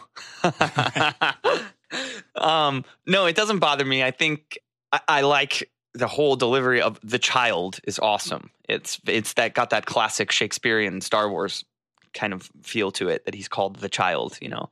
But look, the baby the baby Yoda revolution has only further awakened this second coming of Star Wars, you know, and something like this being a positive thing that people seem to be really really excited about and and and making memes and doing whatever else i think it hopefully will make people more excited for new content you know feeling like the mandalorian was a huge success. Hopefully people are more excited and and more supportive and less nitpicky over you know the, all of the other new content that's coming knowing that we can have an episodic live action show be delivered and and deliver that big for for everyone. So um no it doesn't bother me. I mean the child just wouldn't wouldn't have wouldn't have played as well in the in the viral world we live It in wouldn't have you know? Yeah. Call him Baby Yoda, call him the child, call him Burt Reynolds. I don't care. The fact is, that character has unified everyone. Everyone loves this little character. So it's a net win no matter what. for sure and all i care about is hurry up favreau and give us season two thanks All right, let's move on to our special guest. here we are, everybody, uh, as promised, with the king of pop punk himself, Mr. Chad Gilbert of New Found Glory. Hey, dude, the Sith Lord of pop punk. the Sith Lord of pop punk, I'm the Palpatine, the Palpapunk. Palpunkatine. What's going on? Thanks for having me. Of course, dude. So yeah, this we're just kind of getting started with having guests on the show, so we're kind of going to just roll with it and have fun with it. But we've been talking about the Rise of Skywalker on this episode, so I guess first and foremost, welcome to Thank the Maker. And uh, how'd you feel about uh, the conclusion of the Skywalker saga? I thought it was awesome. I mean, I don't, you know, I enjoy all Star Wars, you know? You're welcome here. Yeah, thank you. I don't go in looking for like, I don't try to write my own Star Wars story, you know? I think a lot of people write their own stories before they go in and like, oh, Yep. they didn't do this. I thought Kylo Ren was going to like actually be a robot from his dad, and then his uncle is going to be like, you know, Samuel L. Jackson. you know, and they all they all try to like write their own. So I loved it. I mean, I, I had a great time, and I mean, I think maybe the only thing that I didn't fully need was like the kiss. hmm But I guess like the you know that's like whatever. That's Star Wars is still a, a love story. It's still ro- it's romance. You know, people forget that too. It's fantasy ultimately. You know, even though it's blasters and fucking spaceships. My wife always makes fun of me because I talk about how I don't I don't fuck with fantasy really. I don't like Lord of the Rings and I don't you know I I've never watched Game of Thrones and I'm like I don't really like fantasy. She's like okay, coming from the the biggest fucking Star Wars fan I've ever met, right? Yeah. But Space So- pirates. yeah, so it has those elements of of fantasy like romance and you know it's fairy tales ultimately. It's erotic sci-fi. Did you have like any like favorite standout moment scene? You know, something where you were just like, no way, or yes, dude. I think for me, I loved how dark they made Palpatine. I loved him like on the machine, like hooked up to the, you know, the way Yeah. he like floated out of the machine. I love all of the people like worshiping him. I thought that was really, really cool. You know, I love how dark they made that because I feel like it's one of the reasons one of my favorite Star Wars movies was Rogue One. And that is because like we know that Darth Vader is bad, but you never really see him bad. You know, we always see like majority of like Vader's character we get to see at the end of the originals is like him his like redemption story. You know what I Yeah. mean? Right. But like in Rogue One, you finally see him like lift people up and like freaking destroy them and like you know, you're like, "Oh, wow, Vader is like actually a tough guy. He's not just some stiff dude in a suit, you know, like walking around." Right. Yeah. You know so like i love that about rogue one so when i saw i think my favorite part of of the new one was just how evil they made palpatine you know like seeing all of his followers and him just being like that whole side of him. You really, really got to see how like dark that whole thing was, and I I like that. Yeah, to us too. I, I hate to think that it's over. You guys know more than me, but I guess that story, those characters are over now. Is that? Uh, thing? I mean, that's what they say So officially. they say. yeah, but there's there's a lot of I guess like the amount of time they put into Finn and Poe. I wish I got a little bit more, yeah, you know, their stories a little bit Yeah. deeper. I feel like they spend a lot of time, you know, there was a lot of story about them. And I feel You like could- the, third one there wasn't as much uh wrapping up who they were. Yeah, and that, that's I mean that's the, the the issue you run you know the issue that we've all like Game of Thrones fans for example have debated on like how do you end all these storylines at the same time and how do you you know and you can if you're a uber nerd you can or or just like super interested you can deep dive and there's the comics are really exploring a lot of that that they're exploring like Poe and, and Finn's origins and stuff so that yeah there's a cool uh Poe storyline coming out about like how he used to be a smuggler and just like his whole journey to, to joining the resistance and stuff. It's cool. It's it's out there, but it- whether you know, yes, it would be cool to see that stuff in film for sure. Yeah, that's awesome. one thing that happened that I uh, I was like super pleased by, even though it was relatively minor in the movie, is we actually saw some conflict between Poe and Finn, Mhm. which is inter- interesting because Rian Johnson specifically said like as he was writing, there was talk of of like putting conflict between those two, and he was like, "No, man, these guys are like." lifetime like fucking till death bros there's no way that they're gonna like be at odds on anything you know Yeah. so I thought it was cool to have that that little moment where like Finn wouldn't confide in Poe about what he was going to tell Rey, and there was that kind of tension there. They actually they had a moment where they were disagreeing about something. He said something like Leia understands, Leia and Rey understand, or whatever, and he's like, I'm not Leia. Yeah. "I'm not Leia," and he goes, "That's for damn sure," you know. Yeah. and like that i actually like really enjoyed that little bit of conflict because they are so close it's like they're instantly brothers so of course they're going to have that bit of tension it was it was cool to see i wish we would have seen more of that Agreed. It's like me and Ryan on tour, you know. we're we're brothers, but every once in a while, You know, I'm like, hey, Ryan, you know, put your sandals away. and he's like, but you're not Leia. And I'm like, I know. Just kidding. You wear shower sandals. I do. I do wear shower shoes. Yeah, for sure. Never in the way, though. Nope. I find a little. I find a little place to tuck them away. The only time I ever get upset with Ryan is when he never gets up early and has coffee with me. He gets Yeah. in the sle- sleeping in zone. Yep.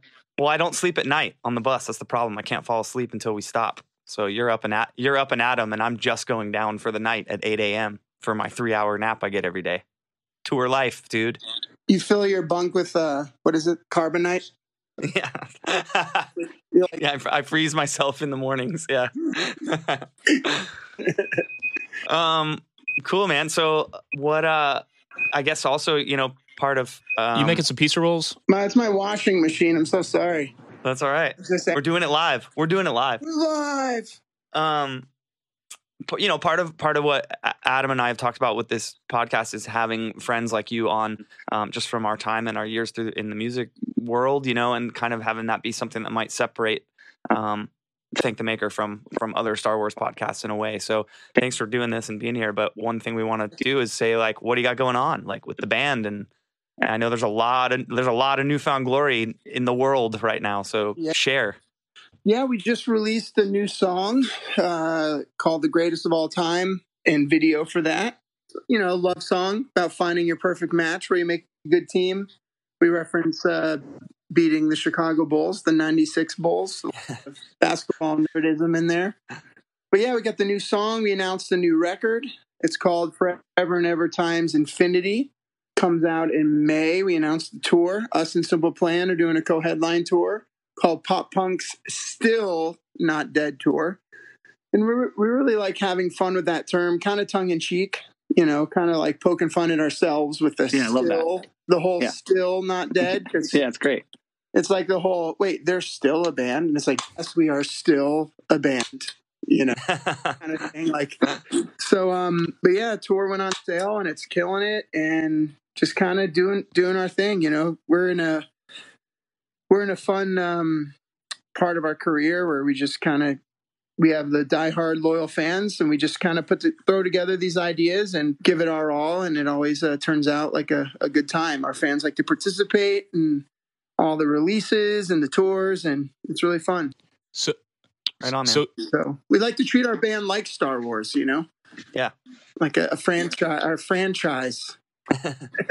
like a bunch of Han Solos, like you you keep going back to the shit that you knew. You can't stop. Can't stop smuggling shit. Here's the obligatory question: Since you guys are, are known for doing movie soundtrack albums, Yeah. there's not much in Star Wars that you could do. No. But has that ever been in the in the discussion, or has it always been straight like um, popcorn uh, rom coms and '80s shit? Yeah. More of the. Uh, we've we've never really dived into Orchestral arrangements. yeah scores. Actually, we did one. We d- actually did the the score for Amelie because at Yeah. the time, like that movie was really trendy when we did part two. So we just did that. But you know, we've never played it. but Yeah, we did it well- for the record.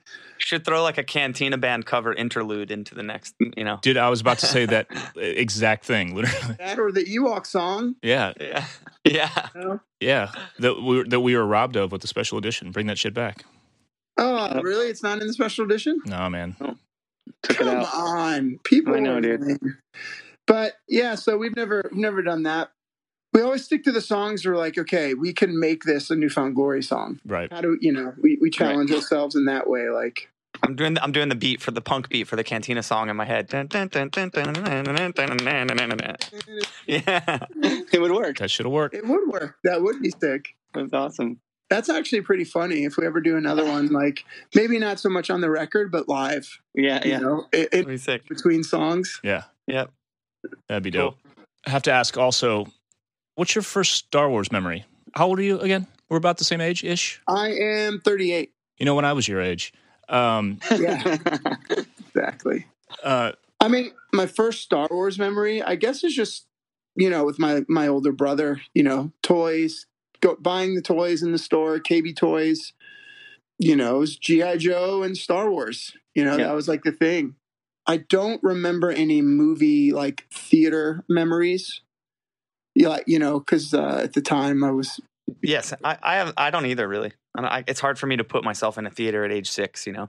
But- exactly, but, But the toys are a big one for me too.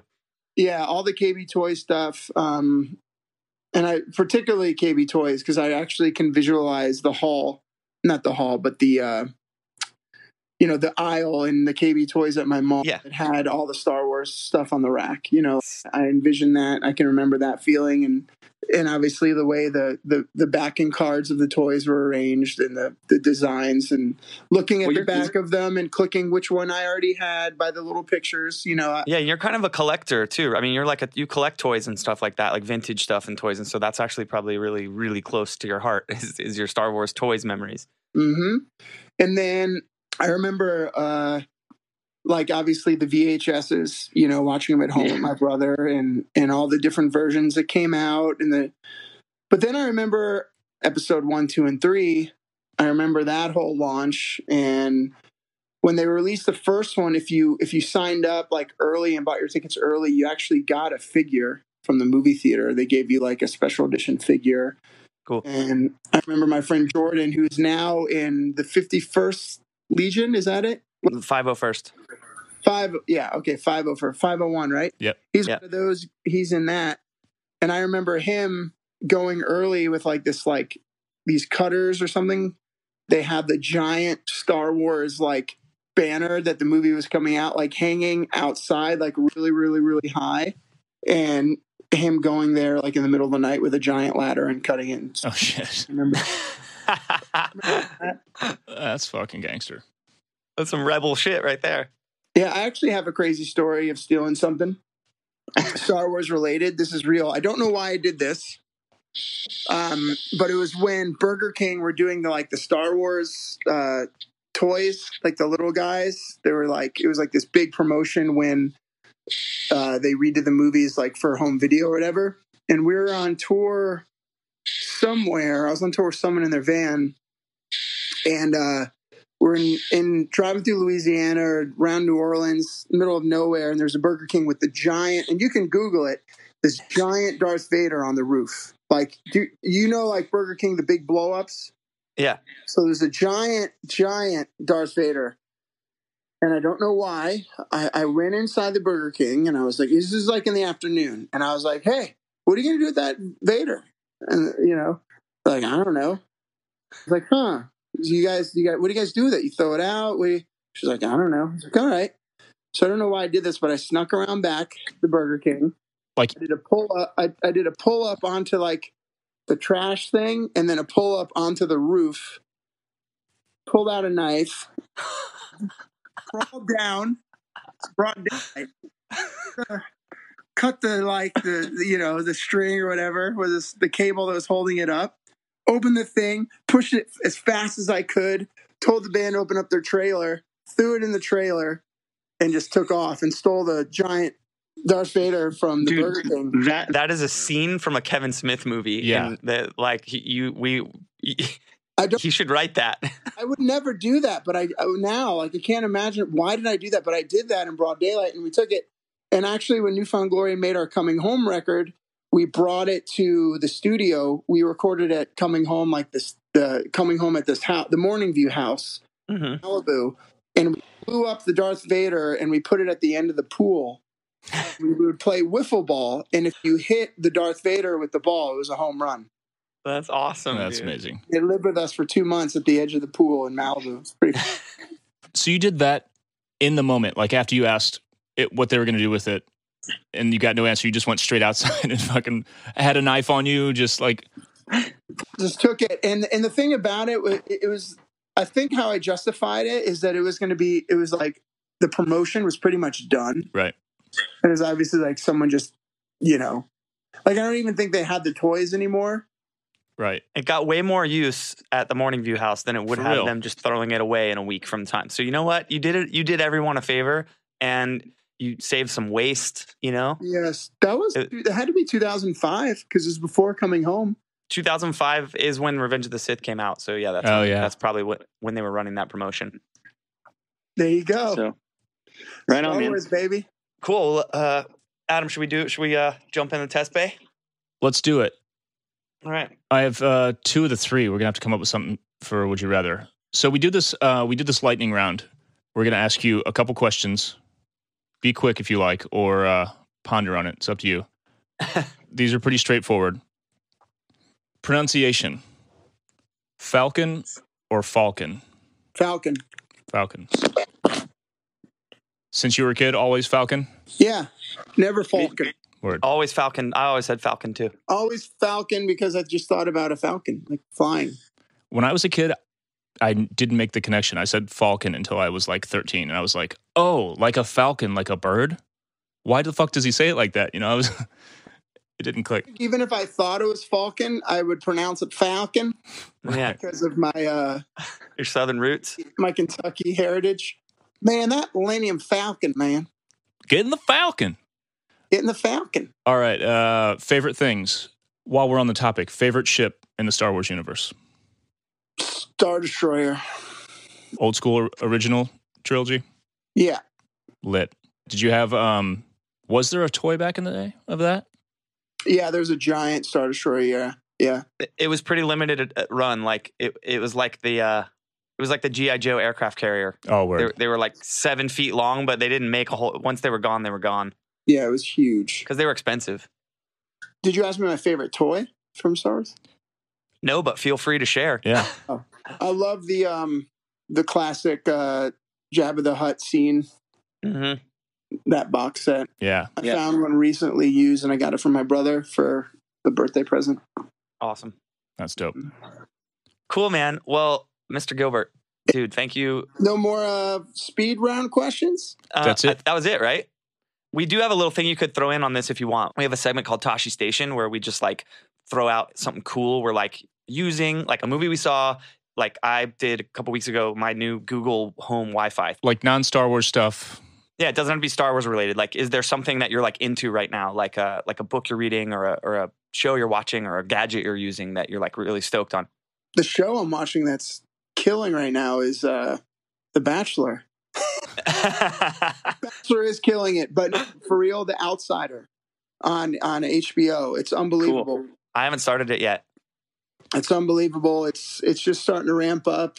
It's kind of like it starts out where it feels like a true detective kind of vibe, and then all of a sudden it becomes semi supernatural, and you don't even know. I don't even know what it is, and I don't know what's happening, but it's awesome. Cool. I'll check it out. Who's in it? Who's the star? It's um, it's Uh, it's uh, Jason, Jason Bateman, Bateman. Sick. but it's more than than him. Ben, Ben Mendelsohn Play- played director Krennic in Rogue One. Is the is the star of The Outsider. As well. Nice. Pumped for Chad, that shit. thanks for doing this, dude. So much. Like, I mean, obviously, Uh, um, New Found Glory is a huge part of both mine and Adam's life, and many of the people listening to this podcast. So, um, super cool to have you on, and thanks for the support and being here, man. Yeah, thank you. Thank you so much for having me. I'm excited. It's fun. Anytime you need me back. Oh yeah, for sure. There's there's endless hours of Star Wars to talk about, so I'm sure we can have you back for another one. That'd be awesome. Sounds good. Fuck yeah. All right, dude. May the force be with you. You too. Bye. So let's wrap it up as we always do with a quote of the week. This one is by our beloved Anthony Daniels, who, funny enough, actually replied to our Thank the Maker Instagram account. We posted about his birthday. I fucked it up. I said he was 73, it was his 73rd birthday. Turns out he's 74. So he replied with, actually 73 was last year, but thanks anyway. But he And we replied. just- he wrote. he dude, replied. We were freaking out. We were, we were like, we were honored to be corrected. yeah, it was like we were like teenage girls in 1999 getting an autograph from Britney Spears level excited.